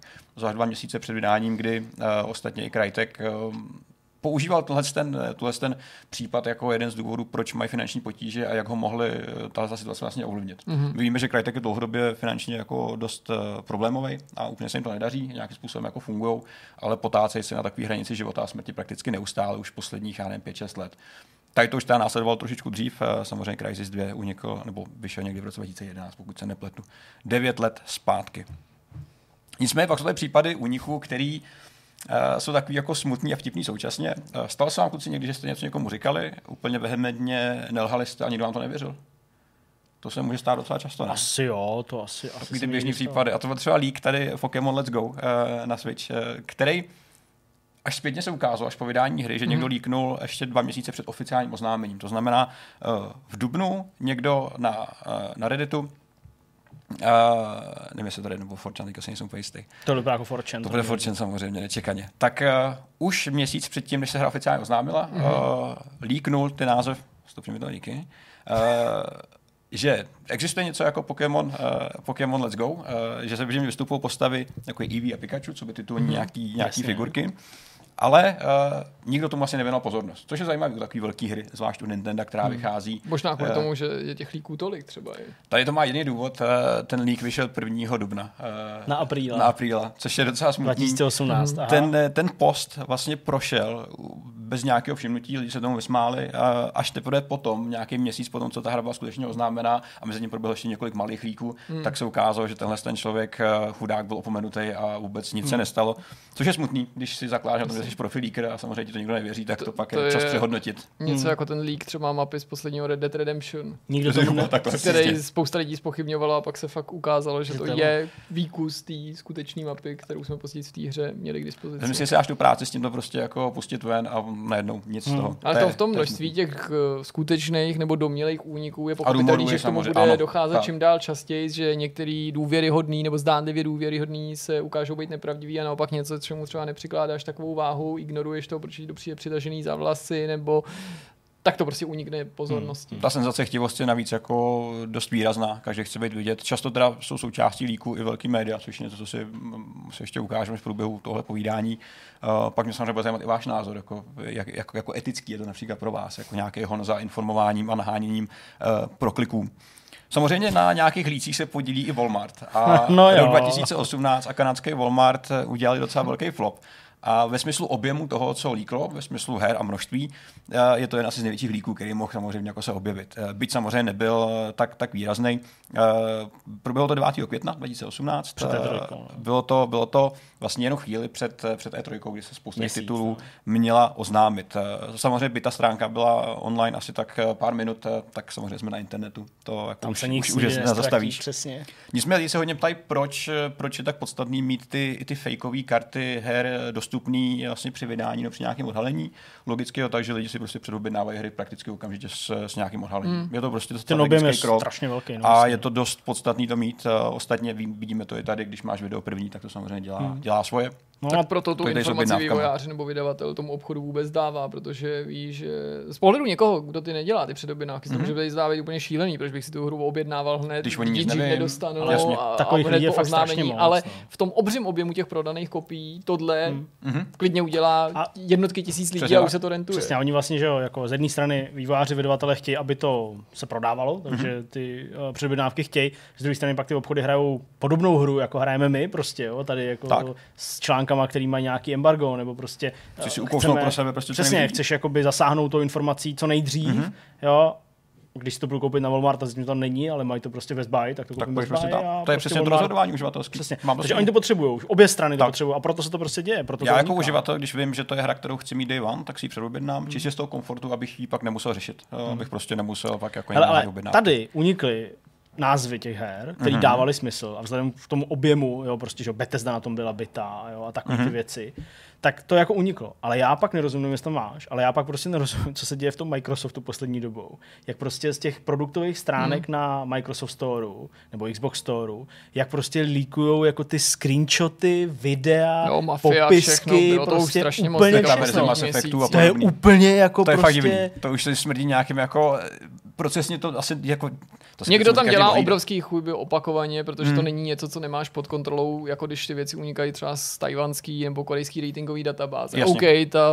Ta asociace to prostě zveřejnit, ale... zveřejní, protože to nemáš tak úplně pod kontrolou, hmm. ale platforma, na kterou míříš a ten, kdo ji ovládá, je ti v tomhle partnerem, ten by asi tu informaci neměl. No, ten... A za ty léta se to děje opakovaně, takže by čekal, by přesně proces hmm. nějak ošetřený, aby se toho nemusel nikdo bát. Uh, jenom zmíním, že ta součástí toho líku, jako který byl docela masivní, byl Assassin's Creed Odyssey, finální teda, uh, Gears of War pět, Rage dva, Borderlands tři, LEGO D C Valence, uh, Just Cause no. čtyři, ale třeba taky Forza Horizon pět, což byl jeden z těch jako trošku horších názvů. Ne Forza Horizon čtyři, ale Forza Horizon pět, aby z toho neměl úplně, úplně málo. Druhým případem nějakého jako srandalíku tak je, tak je například ještě Ultimate versus. versus Marvel versus. Tenhle ten. Uh, Ultimate Marvel versus. Capcom tři. V bojovkách ta největší komodita jsou postavy, samozřejmě. Lidi, kteří hrajou bojovky, jsou současně velmi oddaný, ať už značkám nebo žánru. A samozřejmě, když oznamuješ novou hru v sérii, tak nový postavy jsou to lákadlo. No, to, co chceš prostě utáhnout. A samotný Marvel nebo Capcom týzoval lidi vlastně ukázkama nových postav, který, pardon, který průběžně uvolňoval. A uvolňoval je ve stylu, hele, tady máte nějaký, nějaký artwork, nějaký PNGčko a na to i linkoval nějaký web. Současně lidi si teda všimli, že součástí ty U R L, kterou i vidíte teďka na obrazovce, je název té postavy. A, a tak začal průběžně zkoušet jako tam do toho, do tý, do tý, do toho postfixu narvat různý X-Men, Wolverine postavy a marvelácký postavy a další prostě všechny možný hrdiny a zkoušel, jestli to třeba najde nějaký artwork, který mi třeba potvrdil teda tu mm-hmm. existenci v té samotné hře. Takhle vyzradil všech dvanáct nových postav, které se objevily za tu dobu. Je divný, že samotný Capcom to neměl podchycený, že to je prostě taková, jako, taková potutelnost v podstatě. Víš? Taková, ne, nemusel jako to tam nahrávat všechno na začátku. A nebo se to pojmenovat prostě nějak to hešovat, jakkoliv. Přesně, jako, nějaký string, který nic neříká. Že to je, je, to, je, to, je to vtipný, že lidi vlastně během asi já nevím dvou dnů protočili několik set stové kombinací. A, a tak samozřejmě, jako, protože jich je prostě, jsou jich desítky tisíc a chtějí to, milujou tyhle hry. Oni to berou jako hru. Děkujeme. Že to je stopovačka, prostě, kterou jako Capcom udělal. Prostě, no, jako. Za tím díkem teda stál ještě někdejší joystick, který na to upozornil. Teďka mm. jsou součástí Engage, tu myslím, pokud se nepletu. No joystick a už není. No. Joystick už neexistuje. Samozřejmě už neexistuje. Už je pohltil právě Engage tak jako, jako takovej. A, ale je to zase jako taková takový opomenutí, taková maličkost. Víš, jakože je to až jako vtipný skoro. A samozřejmě se bavíme o Marvel versus. Capcom jako koho to zajímá v tom objemu všech her. Máte prostě oddaných pár líků, kdo chtějí. Ale, jo, a, ale, ale i takové líky se dějou. Pak jsou teda závaznější líky, který si určitě budete pamatovat vy. To, co vám dneska ukážu, tak je rozpracovaný video ze StarCraftu dva Heart of the Swarm. Mm. Nekoukejte na něj, pokud vám můžeme doporučit, pokud jste třeba hru nehráli, protože je to závěrečný video z, z, vlastně z toho druhého dílu, druhého dílu, to znamená z druhé části. O co jde? devátého prosince dva tisíce deset se na internetu objevil vlastně závěrečná cutscéna. Já si to pamatuju. Dva jo, roky jo. před vydáním hry samotný, což je celkem nezvyklý, to je docela jo, problém. Jo, jo. To se moc často nestává. Samozřejmě s ohledem na to, že se o té hře tou dobu ani nemluvilo, tak lidi spekulovali, je to vůbec pravda, někdo to prostě splodil sám bokem. Došlo nějaký samozřejmě jako upřesňování, nějaký dohledávání ze strany komunity a cesta vedla až ke společnosti Third Floor, kterou vidíte jako tady je otagovanou v tom videu. Mm-hmm. Je to vlastně třetí strana, je to agentura, která dělá všechny možný C G I videa, Jasný. vypomáhá s vývojem, dělá asety, dělá všechno možný. A vlastně nám se ukázalo, že když si podal ten web, takže oni už spolupracovali na spoustě hrách. Takže logicky tenhle ten leak byl, byť samozřejmě v nějaký early fázi, pokud se podíváme na tu kvalitu, tak celkem věrohodnej. Samozřejmě uh, nikdo nic ve smyslu Blizzardu nevyzradil, nekomentoval to, protože to jediné, co si mohl prostě udělat, je mlčet a doufat, mm. že, že to všichni spolknou a zapomenou. Uh, samozřejmě ten výsledek, byť to video samotný finální vypadalo mnohem líp a bylo dodělaný, tak jako nezměnilo se nějak výrazně a vlastně způsobem potvrdili to, co, to, co nemohli potvrdit na začátku. Ale líknout hru dva roky před jejím vydáním, to je docela jako machřinka, si ne každý úplně chtěl. Samozřejmě i ten, i ten dopad na zaměstnance byl výrazný, to, co ostatně zmiňují často vývojáři, kterým hra unikne takhle brzo, je, že to vlastně úplně jako vzbudí totální demotivaci a nechuť na tom dělat dál. Samozřejmě lidi se i ptají, že u menších studií je to třeba likvidační, protože je tam nějaké ohrožení. U, u menších studií nebo těch větších, tam se ještě podíváme za chviličku. Několika her se to dotklo taky. Uh, Fallout čtyři, uh, těch úniků a debat po Falloutu bylo hnedka několik. Uh, samozřejmě je to jedna z očekávaných značek a her, který chce každej. Uh, to vůbec první potvrzení pochází z Kotaku od Jasona Schreiera, našeho kamaráda, který o hrách píše docela dlouho už. Uh, hmm. A první zmínka, zmínka o Falloutu se objevila v dva tisíce třináct v prosinci. Uh, to znamená nějaký dva roky, necelý dva roky před vydáním, což je docela dlouhá doba. Ale celkem zajímavým způsobem právě přes, přes, uh, přes scénář intra. Uh, Jasonovi, jak teda jako podotýká, se do rukou dostal nějaký dokumentík od zaměstnance nějaký lokální agentury, která měla hledat, která měla hledat talenty, to znamená castingovka, která hledala dabéry hlavních postav, to znamená nějakého pána a nějakou paní, který by teďka, jak už dneska víme, dabovali hlavní postavu. Celkem nezvykle. Ten dokument měl tehdy ještě kódový označení institut, což víme, že je jeden ze součástí jako, takových frakcí že, v hlavní hře. A bylo tam celkem jako hezky vidět, že Za prvý, nikdo ještě nevěděl tu dobu, co to je, hmm. ale ta hláška jedna, ta jedna klíčová hláška, to, co jí samozřejmě propálila, war. Je to War, War Never war Changes. Never uh, changes. To, co, to, co, to, co všichni známe spojený s Falloutem, tak tady bylo jednoznačně řečený. Uh, všechny ty detaily, které v tomto dokumentu jsou zmíněný, postavy jako Preston Garvey, kterýho se všichni vzpomínáte, jak vás lanaří do těch misí a neustále otravuje, tak se vlastně vyplnili. V tom dokumentu bylo i jako zmíněný, že, že ty začínáš jako, jako člověk probuzený z nějakého kryospánku, což je více či méně pravda, a, ale trvalo opět dva roky, než se to potvrdilo, že to je skutečně finální.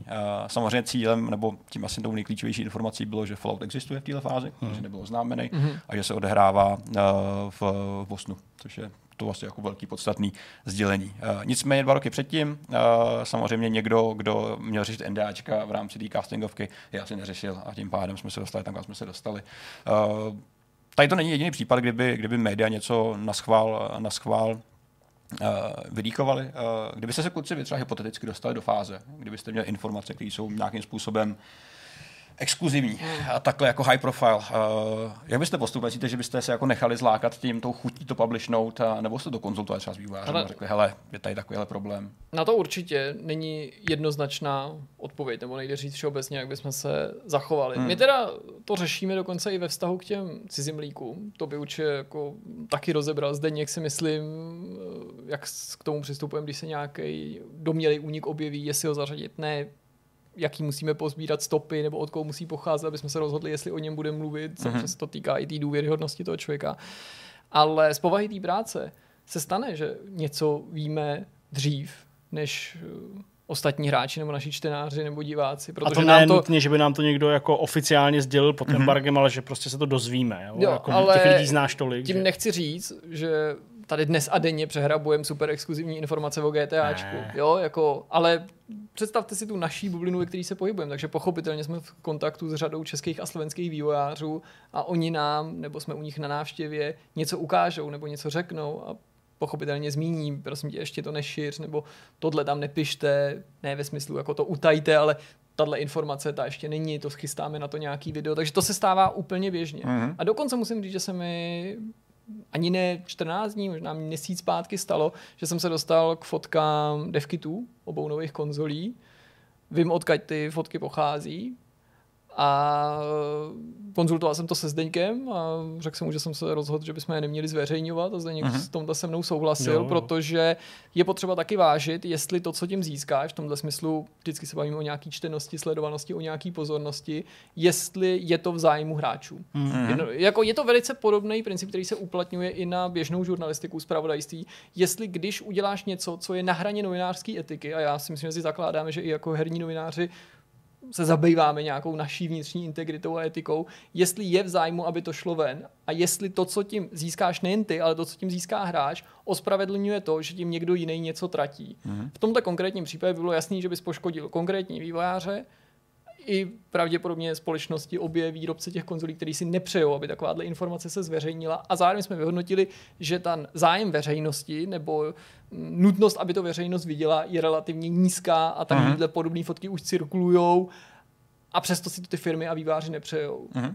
Takže ano, stává jo, se to, jako... ne vždycky je to takhle grandiozní jako v tomhle případě a stane se, že něco zveřejníme a stane se, že něco nezveřejníme, ale vždycky, když nás vývojář nebo někdo konkrétní požádá, aby jsme tu informaci nechali pro sebe, tak si to vždycky dodržíme. Mm-hmm.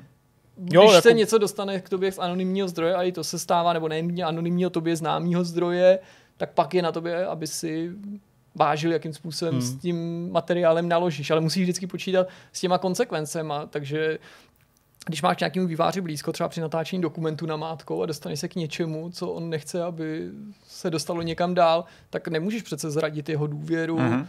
jako kvůli nějakému krátkodobému zisku pozornosti na základě hmm. něčeho, co a pak to taky, kecneš. Pak taky často prostě jsou v, jako už v nějaký cirkulaci prostě nějaký jako spekulace, který, když je nám třeba někdo jako nechtít, nepřímo, ale někdy i přímo třeba potvrdí, uh-huh. protože ty informace jako má, je, je jejich zdrojem, k čemu by to bylo? Uh-huh. Jo, jako prostě tady je šest Bredů Samsů a Danielu Ahmadu a Jasonu Schreierů, který a Jeffu, Jeffu Grabu a, a dalším, který prostě o tom stejně furt mluví, uh-huh. jo, a furt prostě říkají a tady a tady, tak jako to už ničemu neprospěje, nebo hmm, jako tak, jo, tam jasně. už neuděláš hmm. nic, takže prostě jako já jsem se byl třeba na devadesát pět procent jistý ještě předtím, než došlo k oznámení Xboxu Series S, že nějaký Xbox Series S hmm. existuje, jo, nebo nějaká hmm. jako menší výkonná verze. A nejenom na základě toho, co se prostě psalo všude a o čem jsme mi reportovali, jo, ale jako to nemá vůbec žádný význam. Hmm. A je to přesně jak říká Jirka, jo, jakože člověk prostě musí vážit obě ty strany, hmm. jo, co to přinese, koho to případně poškodí, jo, jestli to prostě je informace, která třeba bude působit věrohodně, jo, a tak je, je, je, je, je potřeba, jako... aby to veřejnost věděla, tak, že fakt je to, je to jako přesně, v zájmu hráčů, je to, je to nezbytně nutný. Já vlastně mám z toho takovej, takovej pocit, že nejvíce mi asi líbí přístup, který razí britský Eurogamer, o němž, pokud máme věřit, a já v tom to věřím, opakovaně zjišťujeme, že má nějaký informace jako první, ale nezveřejní je, na rozdíl třeba od Jasona Schreera nebo Game Reactoru nebo V G C, který hodně ty věci jako pouští ven. A já nejsem pokrytec, já vůbec jako neboju proti líkům, já jako z nich taky jako hráč jsem nadšenej, i když vím, že to může výváře poškodit, a jako hmm. novinář s nima pracuju, pokud je považuji za relevantní a důvěryhodný, ale líbí se mi způsob, který dělá teda ten britský Eurogamer, že poté, když se o té věci začne mluvit, tak on řekne, a my ze svých zdrojů můžeme potvrdit, že se to zakládá na pravdě, nebo i my jsme slyšeli, že to je Jasně. tak a tak. A to je mimochodem způsob, který, když už my se něčeho takového dotkneme, tak jsme tady v minulosti párkrát uplatnili, že když se o něčem mluvilo, tak jsme tak jako doplnili. No a máme důvod věřit třeba tomu, že to, co se tady říká, by i podle mm-hmm. nás se mělo potvrdit, bla, bla, bla, a třeba nerozvádět, protože už je to jenom třeba další střípek, zase tím neříkám, že není důležitý, ale spíš jenom tak můžeš jako dodat důvěryhodnosti té zprávě. Okay. Pak je tady případ vývojářů z Arkane, který omylem propálili Dishonored dva den před oznámením. Způsobem, který mě třeba děsí a děsí asi každý, kdo točí videa. A jelikož to video, nebo to, ta skutečnost, že Dishonored existuje, uniklo vlastně nahrávkou do livestreamu, kdy se dva vývojáři bavili o tom, jak teda oznámějí zítra Dishonored, protože to zrovna zkoušeli a testovali. A, a vlastně si trénovali to vystoupení, až jim teda někdo po nějakých dvou, třech minutách řekl, že je to teda live a že by možná měli přestat. Tak to byla přesně debata Harveyho Smithe, to byl vlastně koředitel vývoje původního Dishonored, který se stěhoval do Francie, kde právě dodělával dvojku a vlastně na té stage, kde, kde, kde si připravovali ten svůj proslov a oznámení, tak to řešil s Rafem Kolantiem, což byl uh, pořád ještě prezident Arkane. No, uh, je divný, že se teda připojil mikrofon uh, do livestreamu, uh, který běžel na pozadí na Twitchi. To je jako samo o sobě divná nehoda. Uh, na druhou stranu to se stává. Bethesda na to celkem mm. rychle reagovala tady tím tweetem, který právě vidíte, kdy jo, teda Twitch, uh, Twitch test proběhnou dobře, uvidíme se zítra, protože to je asi to jediné, co můžeš udělat. Bethesda už je zvyklá. Bethesda už je zvyklá. To, jako... hlavně ten rage, prostě si to dělají tu srandu. No, ne, no, no, což prostě. Je těch případů bylo několik a hele, už to prostě takhle je. Co s tím uděláš? Už je to prostě jako damage control a nemůžeš to úplně, úplně změnit. Ale nevypnu ten mikrofon potom. Já se toho bojím taky. A ne, že by to byla kontroverzní, že jsme říkali něco špatného, ale většinou tady mimo záběr jako říkáme dost podivný, jako nesmyslný věci kolikrát, že bych se skoro styl za to, že to říkáme. Ne, ne nějak jako skandální. Ne to taky jako na komoru, ale jako... Na komoru, ale, ale skandální. A jsem rád, že se to ještě tím nestalo. Je to dobrý. Doufám, teda, až nás nikdo neusvědčí zatím nikdy. Tak. A... No... Poslední případ na závěr, ať to můžeme ukončit, tak ten se týká Valve a Half-Lifeu. Věřte, nevěřte, tak Half-Life dva unikl už v roce dva tisíce tři, což je cca nějaký kolik dva roky, ne, rok před vydáním, listopad dva tisíce čtyři měla hra být. To, co vidíte teďka, tak je beta verze, k níž se někdo dostal teda násilím, mm-hmm. nebyl to nějaký omylný únik, kdyby někdo někde našel beta build Half-Lifeu, skutečně ne. Nicméně ten příběh začíná docela dobře, je popsaný velmi, velmi pěkně i v separátních příbězích, takže by vydal na vlastní vyprávění. Nicméně právě říjen dva tisíce tři je vtipný v tom, že, že, že Gabeovi najednou přišel mail v práci, když se probudil, že hele, na internetu je Half-Life dva, respektive nějaká master branch rozdělaná, co, co se to děje. Což samozřejmě zbudí extrémní paniku. Rok před vydáním takhle klíčové hry, to je trošku problém. Původně se teda ukázalo, nebo původně tomu nikdo moc nevěřil, až teda se doká- dostalo na ty gameplay jako takový, který už začali venku poletovat. By to samozřejmě byl rozbitý build, který si musela ta komunita sama zkompilovat, aby vůbec jako nějakým způsobem rozjela tu hru. Vidíte, v jakém stavu je. Tak se to nakonec povedlo. Fialový. Po nějakém zkoumání se ukázalo, že uh, Gabe měl na svém kompu keylogger, který teda sbíral uh, jeho, jeho, jeho údaje, nebo respektive mm-hmm. uh, zmáčknutý klávesy a tím pádem i e-mail a hesla. Uh, to je dost smutný. v, rámci, v rámci počítačů ve firmě údajně těch keyloggerů bylo nainstalováno několik. Důvod, proč prošel přes, přes všechny možné antiviry, byl ten, že byl cílený přímo na Valve, což je nezvyklý, že to nebyl nějaký náhodný. Ušitý prostě na míru. Přesně tak, jako v podstatě jako špionáž. Uh, Tohle je samozřejmě dost jako strašidelný, to se nikdo nechce zažít, protože hmm. tady Gabe zmiňuje, že v tomhle případě ta firma se jako ptala, hele, jako zavřem to. Jo, protože tak tady už jde i o velký prachy. Tady, tady už termín špionáž není vůbec nadnesen. Ta škoda, co byla v první řadě vynesená, byla v řádech miliard korun. S nějakým nějaký prognózy prodejů, který měl Half-Life dosáhnout mm-hmm. eventuálně. Po nějakém zkoumání, respektive po i výstupu směrem ke komunitě, kdy Gabe hele, teda oficiálně řekl, máme tady leak, tak to je to, co vidíte na internetu, je pravda, to, to je uniklý build. Pomožte nám najít toho viníka. Mm-hmm. Nakonec se do toho vložila i F B I. Po pěti měsících se ukázalo, že nikdo nic nezjistil. Po pěti měsících vlastně to všechno vychladlo, všichni na to nějak zapomněli. Ten člověk, ten, ten pachatel, který k tomu jako teda se dostal cíleně, absolutně cíleně, jeho příběh je to Němec, jeho příběh... Já si to matně vybavu, jestli nějak přihlásil sám tak, nebo... Tak, on se přihlásil sám, protože měl údajní výčitky, což jako je těžký uvěřit, byl to teda mladý kluk tou dobou, takže on sám přiznává, že byl ještě naivní, takže jako měl jako dost, dost zostřený vnímání světa. Ale napsal jim s tím, že hele, já jsem ten člověk, co se teda představil v mailu jako the guy, a jako teda ještě ukázal, že ten macho, co krade ty hry, že to byl on a, a že se chce ucházet o práci ve Valve, co by jako ten borec, který se k ním dostal, prolomil, tak jestli mu nabídnou job. Což je docela troufalý. Uh, on sám pak teda přiznal v, nějakém, v nějaký retrospektivě, že... To když, jako... když ho mlátila F B I, takže ne. No, ta, že ho mlátili, ale jako bylo to velmi blízko. Uh, nicméně vtipný je, že pět měsíců potom, co už vlastně mohl mít klid, uh, co skutečně už každý řekl, hele, stalo se, fuck it, uh, nezajímá nás to, tak teda on poprosil o tu práci, Gabe mu odepsal, že teda, jo, pojďme to vyzkoušet, pojďme si dát takovou interview, zavolejme si. Uh, tak si zavolali. Uh, v, prvním, v prvním telefonu...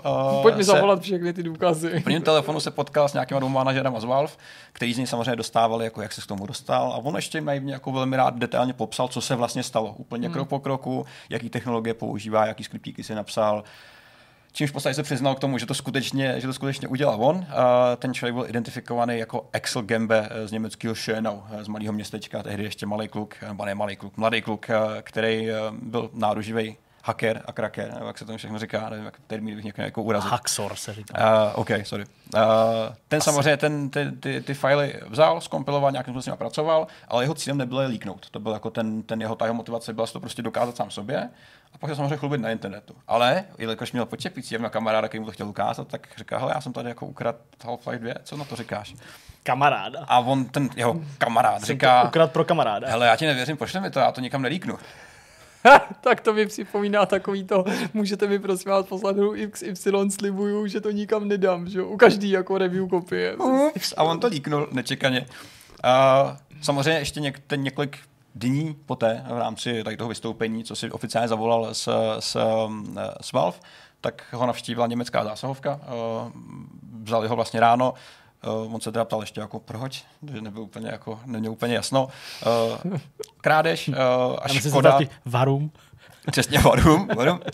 A za dvě stě padesát milionů dolarů škody. Nějaký prognózy, která byla právně vyčíslená. No, nicméně, uh, nakonec nebyl uh, poslán do Ameriky, nebyl ani, uh, nebo na, na ten soud samotný, který byl teda oficiálně obviněný z toho, tak čekal tři roky. Uh, původní obava byla taková, že by mohl utíct, že by zkrátka mohl, uh, mohl utíkat. Tím pádem uh, po nějakých dvou týdnech ve vazbě a, a dalším měsíci ještě posílaný všemožně, teda usoudili, že to není člověk, který by utíkal. Uh, nicméně musel se po dobu tří let každý týden třikrát hlásit na kriminálce, aby měli jasno, že teda je pořád doma a že čeká na soud a nějaký výkon. Uh, tři roky, tři roky tohle to trvalo. Uh, ten spor trval sedm hodin, uh, nebyl u něj nikdo z Valve, bylo to řešení na úrovni německé půdy, to znamená, mm-hmm. byli tam nějaká novináři. Uh, tomu člověku, nebo obvinili ho oficiálně z, z toho ukradení, z toho odcizení, ale už ne z líknutí. To znamená, že uh, on nedostal ten trest za to, že to skutečně doš, mm-hmm. dostali na internet. Uh, současně tou dobou už Half-Life prodal přes deset megakopií, takže už ani nebylo možné dokázat, že tam byla nějaká velká ztráta mm. na úkor toho. Měl štěstí, že jsi to pak protahoval. Tak no, plus ta beta buff tak jako tragickém stavu, že asi by to ani nedávalo úplně smysl. Uh, nicméně... Uh, kolik myslíte, že to dostal? Uh, nějaký trestník? No, já si Vypadá ten příběh si... pamatuju, ale tohle si nevybavuju. Já si myslím, že to jako vlastně nějaký trest nakonec byl, mm-hmm. že bych jako úplně ne- nechtěl s ním měnit, ale jako nebylo to ten, ten masakr, kterýho se všichni obávali, tak. ale i tak to bylo nějaká ťavka. Bylo to dost benevolentní, dva roky podmínka, uh, s tím, že on se vlastně během těch tří let jako přiznal k něm problém, on to ještě problematický dítě, který uh, prostě nacházel nějakou spásu v tomhle tom, v, v kyberprostoru. Uh, začal se pracovat, nechal se, nechal se, nechal se, nechal se zaměstnat u nějakých jako cybersecurity firem a tím vlastně jako splácel svůj nějaký dluh vůči společnosti, který mu vymezili. Ale je to drastický teda jako lík dva roky před vydáním. To je taková jako moderní verze Franka Ebagnale. No ale všichni ty mytnikové a tak nejdřív jako páchám a pak se nechám najmout jako expert. Pak jsem tam, ale je pravda, že, že to byly takový ty případy, že jak jsem měl ten člověk, co, co líknul ty certifikáty pro P S tři, pro jailbreak. No, to, uh, to bylo hrozně, že taky dlouho se to řešilo. Uh, nicméně, tohle to byl Half-Life, uh, těch případů je strašně moc, uh, těch líků všemožných a, a podivných. No, každý ale týden je na takovýhle téma. Nedávno jsme zažili, že Last of Us, kde unikly materiály z jejich serverů, taky no. pod nějakým náporem, takže... No a hele, pamatuju si, kdy každoročně novýho Assassina oznamovalo Kotaku. Jsem se vždycky napsal, nějak jsem se dozvěděl. Assassin's Creed Victory, že jo, alias Syndicate, Unity, vždycky i s videem. Tak no, no jasně, prostě už to máš hotový. Bylo toho tam víc většinou, než když spustili pak homepage. Což je informací. Máš to agregovaný bez nějaký nesmyslu kolem. Takže to byla nějaká devítka zajímavých líků, mohli bychom to navázat třeba v budoucnu, najdeme zase nějaký další, ono se to docela strašně točí. Takže materiál Microsoft Store a zjistí, kdo to dělá, tam to bylo celé. Tady dvě nový konzole, co? Se taky nabízí udělat nějaký originální příběhy. Ne? Ale jako to bylo dost jednoduchý, jo, jako to konzole prostě připojit teďka k internetu, pustit stream, myslím, že by to pár lidí tady sledovalo v České republice. Slava by byla, ale další ale tam jsme zase u toho, co říká Jirka, komu by to prospělo? Právě, komu Nám to by prospělo? To rozhodně neprospělo. To vám můžu říct teda. Vám asi jo, ale nikomu jinému ne. Hele, já bych pak řekl, že jsem to dal kamarádovi. Jo, on řekl, že to nelíkne. Já jsem zase kamarádovi. Tak já budu líkovat to tvoje a ty to moje, protože jsme vlastně podepsali cross. To je pravda. Takhle nesmíš přece říkat, jak moje a tvoje.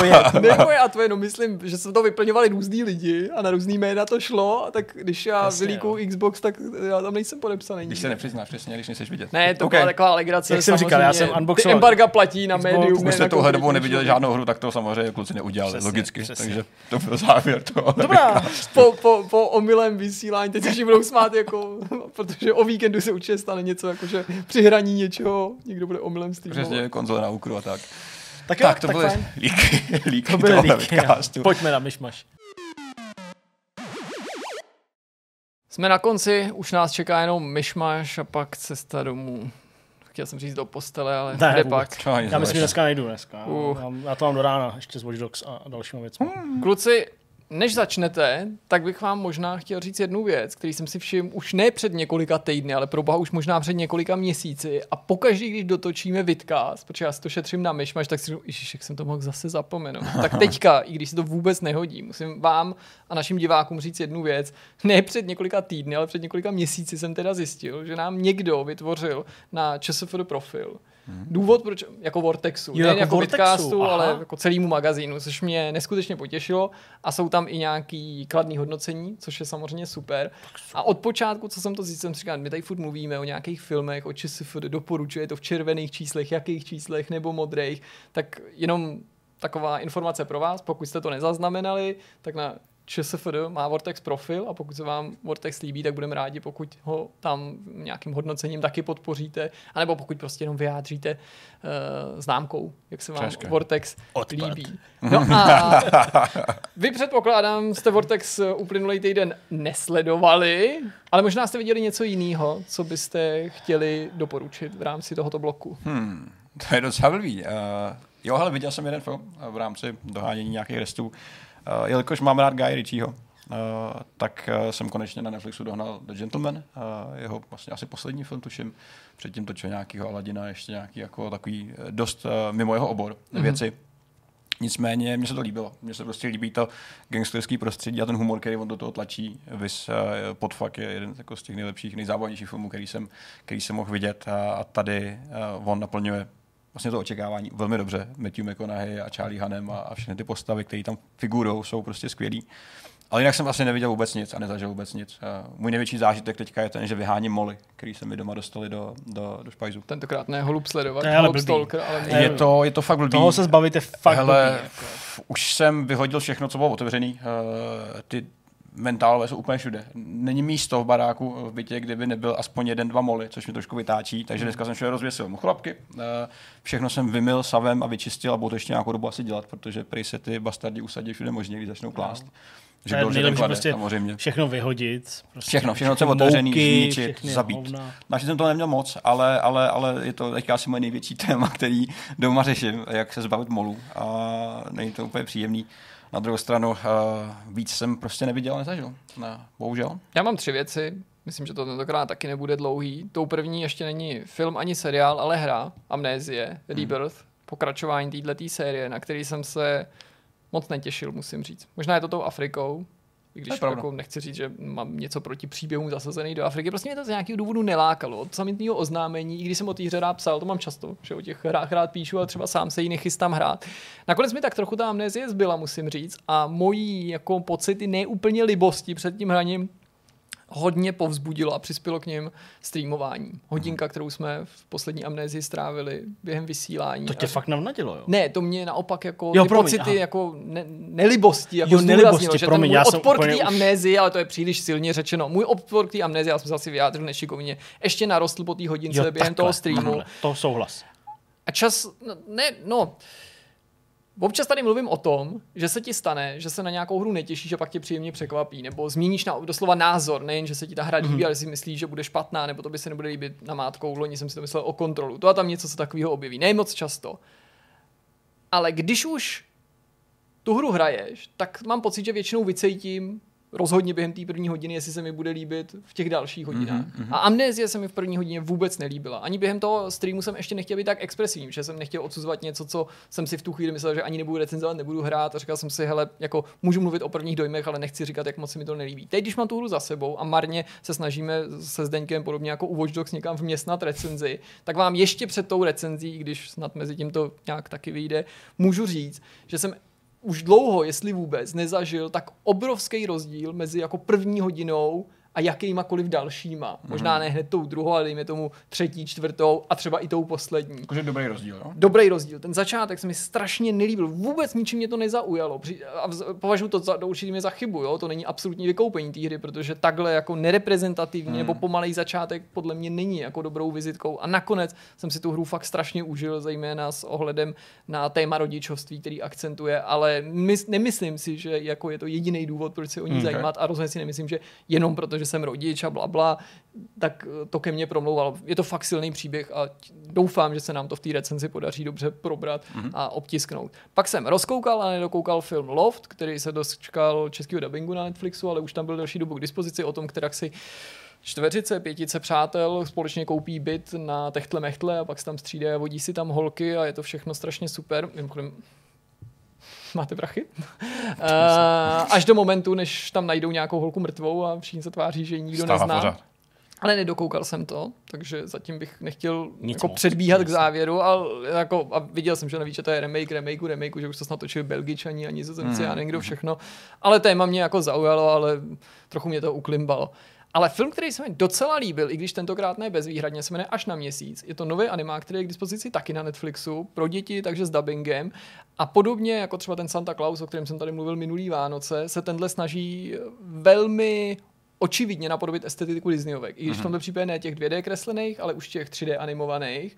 A i když k tomu filmu mám řadu výhrad a asi nechci zabíhat do podrobností, aby jsem prostě nemluvil jako nekonečně dlouho, tak musím říct, že třeba po technické stránce se to nebezpečně přiblížilo Pixaru nebo, nebo samotnému Disneymu, nebo těm nejlepším prostě tři dé animovaným mm-hmm. filmům. A určitě dobře víte, co myslím, když řeknu, že je tady celá řada těch kategorií, těch tři dé animáků a že se vám může třeba docela líbit i po technické stránce, ale cítíte, že to jako hodně zaostává mm. za tou špičkou. Jo. A tohle je fakt věc, kterou bych klidně mohl vidět v kině a myslím si, že by do kina třeba šla, kdyby mm-hmm. teď situace nebyla taková, jaká je. Vypadá to opravdu výborně a i když k příběhu mám nějaký výhrady, i když něco k postavám, k nějakým klišé, tak se mi líbí, že to je v duchu Disneyovek i muzikál. Je to mm-hmm. fakt muzikálová pohádka, není to, že se tam párkrát zaspívá, zpívá se tam skoro neustále a i zejména v té české verzi mají ty písničky jako neuvěřitelnou kvalitu. Mm-hmm. Hudebně, jasně, to už souvisí s tím originálem, ale i jak je to naspívaný česky, jo, to jako někdo tomu dal obrovskou péči a pokud máte děti nebo podobně jako já máte rádi ty animované pohádky a líbí se vám Disneyovky, tak tohle by vás mohlo příjemně překvapit. Není, nedosahuje to té kvality toho Klause, ani těch nejlepších Disneyovek, to určitě ne, ale ze všech pokusů napodobit tenhle rukopis je tohle hodně blízko. A nejde jenom o tu technickou stránku, ale i o tu zpívanou část a určitou jemnost a určitý jako hezký myšlenky, které v tom jsou, které se zase týkají jako rodiny, soudržnosti, jaký to je, když do rodiny přijde novej rodič, jaký to je, když v rodině je nějaká ztráta rodiče. A to já mám vždycky rád. Ne nějaký trapný mravouky, ale když ty děti jsou takovýmhle způsobem seznamovaný s různýma strastma, bolestma, ale i radostma a svízelema, který na ně v životě čekají a jak se s nima poradit, aby tě ta pohádka inspirovala, ulevila ti a, a tak dále. Mm-hmm. No já jsem z marketu zažil takový jako uh, seriálový návrat, řekněme, nebo prostě návraty seriálový. Pouštěli jsme si nějaký další díly prostě seriálu, který jsme měli rozkoukaný a dlouho jsme jako nepouštili, takže znova jsme viděli prostě nějaký další díly Better Call, Call Saul, mm-hmm. furt sam prokousáváme kupředu, uh, koukli jsme na nějaký dva, tři díly, které jsme neviděli z Malýho Sheldona, i když tam to nějak jako nepřibývá, nebo já vlastně nevím, jak ten je teďka, to... Ten teďka nepřibývá. Teďka no. má nějaký, nějaký stop stav, ale vlastně jsme neviděli ještě úplně všechno, takže to jsem byl vlastně docela potěšený, že tam je pořád co sledovat. To jsou takový ty klasický, jako prostě, že jo, o víkendu nějaký jako, nějaký jako jídlo, tak to si jako pustíme, že jo, a tak dále, že to jako uh, tam bylo.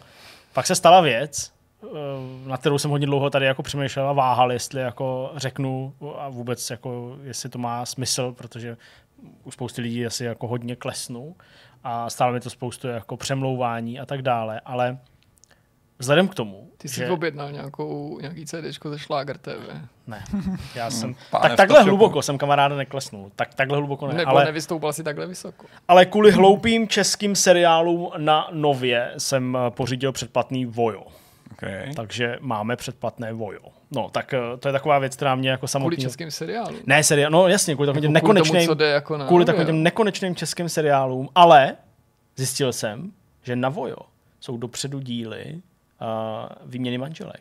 A to je jako fakt docela dobrý. Já už jsem na to přestal koukat, člověče. Už jsem to přestal koukat. I takovej otrlej člověk jako já už tím začal být znuděný a zhnusený zároveň. A to se na to nějak jako nepovyšuju, to víte, že já jako naked attraction v pohodě, ale... prostě nějak mě to už opustilo. Ale jinak jako tohle jsem si zaznamenal, že tam dávají něco v premiéře. Že to je jako, že... jako dopředu prostě třeba o týden, což je, je, jako, dost, což je jako docela dost. Ale, a to mě jako zklamalo, ale je to pochopitelný, tak tam nejsou žádný další nový díly Masterchefa, na kterýho já teda koukám, se prostě zatínáním prostě prstů na nohou a, a, a tak dále. Přesně.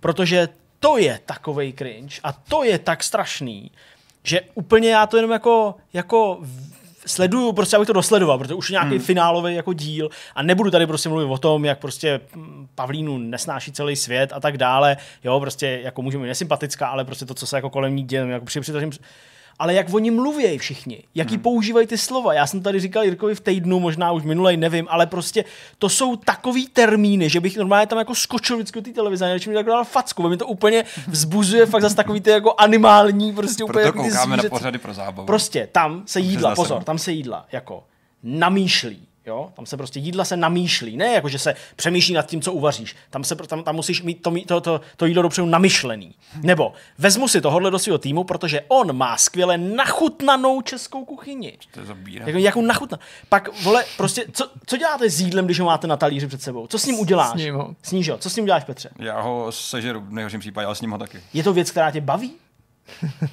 Baví tě jídlo?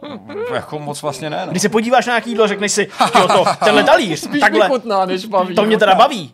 No ty vole, já prostě to jako nedokážu pochopit. Tyhle ty všechny prostě dementní termíny, jo, to prostě, rozesměje, to je to skvěle vychucený. To prostě nemůže být ochucený, to prostě vychucený. To vychutíš dovnitř. To vychutíš prostě. Jako, no ty vole, takže to je pro mě úplně jako prostě fakt jako utrpení, vychucený, ale zároveň už nechci jako hodit prostě ty to x je, to hodin, je asi od to, od který mám kdy... nasledovaný. To, asi, to se asi zlomilo v ten moment, kdy Zdeněk Polorajch prodal národu, že každá rozvrzaná stolička je vlastně rustikální. Že no, mě stará nebo rozmlácená tak, nebo špinavá, ale je rustikální. Přesně, no takže uh, to je taková věc, která jako vyplňuje nějaký ty, kdy to chodí ve středu, ve čtvrtek, nevím, někdy prostě takovýhle jako večer, takže uh, už jako je fakt asi poslední díl, ve kterým se to utne a už to nebudu moc sledovat, nebo muset sledovat, protože prostě říkám, pohání mě to, že už jsem do toho investoval tolik času, tak bych rád viděl, jak to dopadne. Koukáme na Masterchef Junior s Magdalenou, ale to jde na Dčku. To znám, Masterchef Junior, a znám já uh, takhle, mně se vždycky líbí víc ty verze, jako ty originální, ty zahraniční, hmm. a tím nechci, aby tady působil jako nějaký snob. Já vím, že to bylo i v Čechách, Masterchef Junior, takže to má českou verzi. To ani nevím, teda, my koukáme na nějakou ale americkou. No. Přesně, a vlastně to mě jako hrozně hmm. bavilo vždycky, jo, tyhle věci, ale ta, ta, ta, ta česká, ne, fakt, fakt ne. No a jinak, co se týče filmů, seriálů, jako sám za sebe, tak já jsem to říkal Jirkovi, prostě, jak teďka jsou nový díly Discovery, Star Treku, tak uh, jsem se tak nějak jako rozhodl, že se na to ještě jako jednou podívám, nebo jako, že tomu dám ještě nějakou šanci, a jsem skončil někde v půlce druhé série, takže přesně seriál do metra, tak hmm. uh, to vždycky stáhnu, kouknu nějaký věcí. Díl, cesta tam, cesta zpátky, uh, takže to vždycky vidím celý, tak to jsem docela rád. Hry prostě jenom Watch Dogs, to jsem jako doslova, no nechci ani říkat to slovo, ale prostě jsem opravdu v tom strávil uh, každou volnou chvilku, kterou jsem měl, abych úplně jako zkrátil ten čas na minimum. Chtěl jsem to fetoval. Chtěl jsem říct, že to fetoval, ale přišlo mi takový nepří, uh, nepřístupný tady. Takže uh, jsem to nahrál, nahrál tu hru. Mám to, mám to jako nahraný. To nahraný ne, mám to, pozor. Máš to vyhraný? Mám to nacítěný. Nacítěný, okay, tak to... Nacítil jsem to. Ten termín, který jsem se viděl u nějakého prostě účtu, okay. uh, nějaký maminky. Tak nějaký ezo maminky, protože ano, jsme teďka jako v očekávání, takže sleduju spoustu různých věcí. Takže jako prostě nějaká ezo maminka, která chtěla dát svoje dítě poprvé do školky, Jirka možná už má takovou zkušenost jako dost živou, tak taky jste poslali Magdalenu na půl hodinky, aby šla do toho prostoru si to nacítit ten prostor, aby aby jako pak věděla. ne, ne věď, ne. Hodili jsme ji rovnou do vody, no. Na tvrdou prostě. Máte moje sympatie. Uh, prostě no a byste jí nacítili. Přesně. Nacítili se svoboda, volnost. No, takže co jsme jí odevzdali, tak nás napadlo s Kristýnou, že bychom se mohli, no to, to bylo ve vším den, tak jsme jeli do práce, ale jsem neměl ten nápad, že bychom se mohli vrátit domů a třeba tam jako něco spáchat. Jako, a pak, no, fakt je teprve do práce. No. To si se nevyšlo, ale, ale, ale, ale i ten nápad se cení. Ten nápad je dobrý. No a elegantně jsme se dostali k tomu dítěti, ano, prostě pořád a asi dlouho a vlastně možná navždycky to bude nějaký. No, jako, asi ještě pár pár nějaký, přesně nějaký no jako téma. Jsi říkal, že si jenom tak jako něco pustíš, jo, k jídlu, toho šelna, co, co tam dává, tak takovýhle problémy už v budoucnu vůbec nebudeš mít, protože celý televizní program ano. řídí dítě. Hele, do té míry, že i třeba Kristýna s ní jako... My teda oba si myslím, že jsme docela trpěliví, což zejména u mě je zázrak, ale to je tím, že je ta dcera taková roztomilá, tak se snažím jako ovládat, ale Kristýna vždycky všechno vysvětluje tak trpělivě a vždycky je to spojený s takovou přednáškou, i když zatím není nějaká jako pedantská, ale jakože Magdalena se chce samozřejmě na něco dívat, my se chceme dívat na něco jiného, což se stane tak jako jednou za tisíc let, že si vůbec dovolíme to jako to. A naposledy Kristýna říkala, ale Magdalenko, to není jenom to je tvoje televizka. Je. A ne, to jako je všech tady. Není, je jenom moje. Ne, je, je všech, prostě táta si chce tady na něco podívat, tak mu to dovolí, jenom chvíli. Ne, nedovolím, prostě. Jo, nemůže se jasně. Tady podívat na něco, ne, nemůže prostě, takže pak už jako nemáš tyhle problémy, hele, protože kdykoliv je dítě přivědomí, jasný. I kdyby bylo v jiném pokoji, i kdyby v tu chvíli tu televizi ani nechtělo, tak se musí sledovat jenom to, co chce, to, co chce, to, co běží na pozadí. To, to, co chce dítě. Mm-hmm. Jako jediný, co jsme jí jako nezlomili, to je moc jako... že už jsme uspěli, ale jako částečně jsme jí nahlodali, že když končí, teďka momentálně jsou to Mikyho závodníci ve čtvrt, takže jako ona ještě může být v pokoji, ale pomalu se blíží půl jako osmá a najíždíme na zprávy, jo, ale i tak jako tam nevidí moc ráda. A ráno to taky, nevidí to moc ráda. To taky se vždycky musím dovolit, ona kouká, že tam běží Pepa, že nebo nějaký krysáci nebo něco a mně to dojde.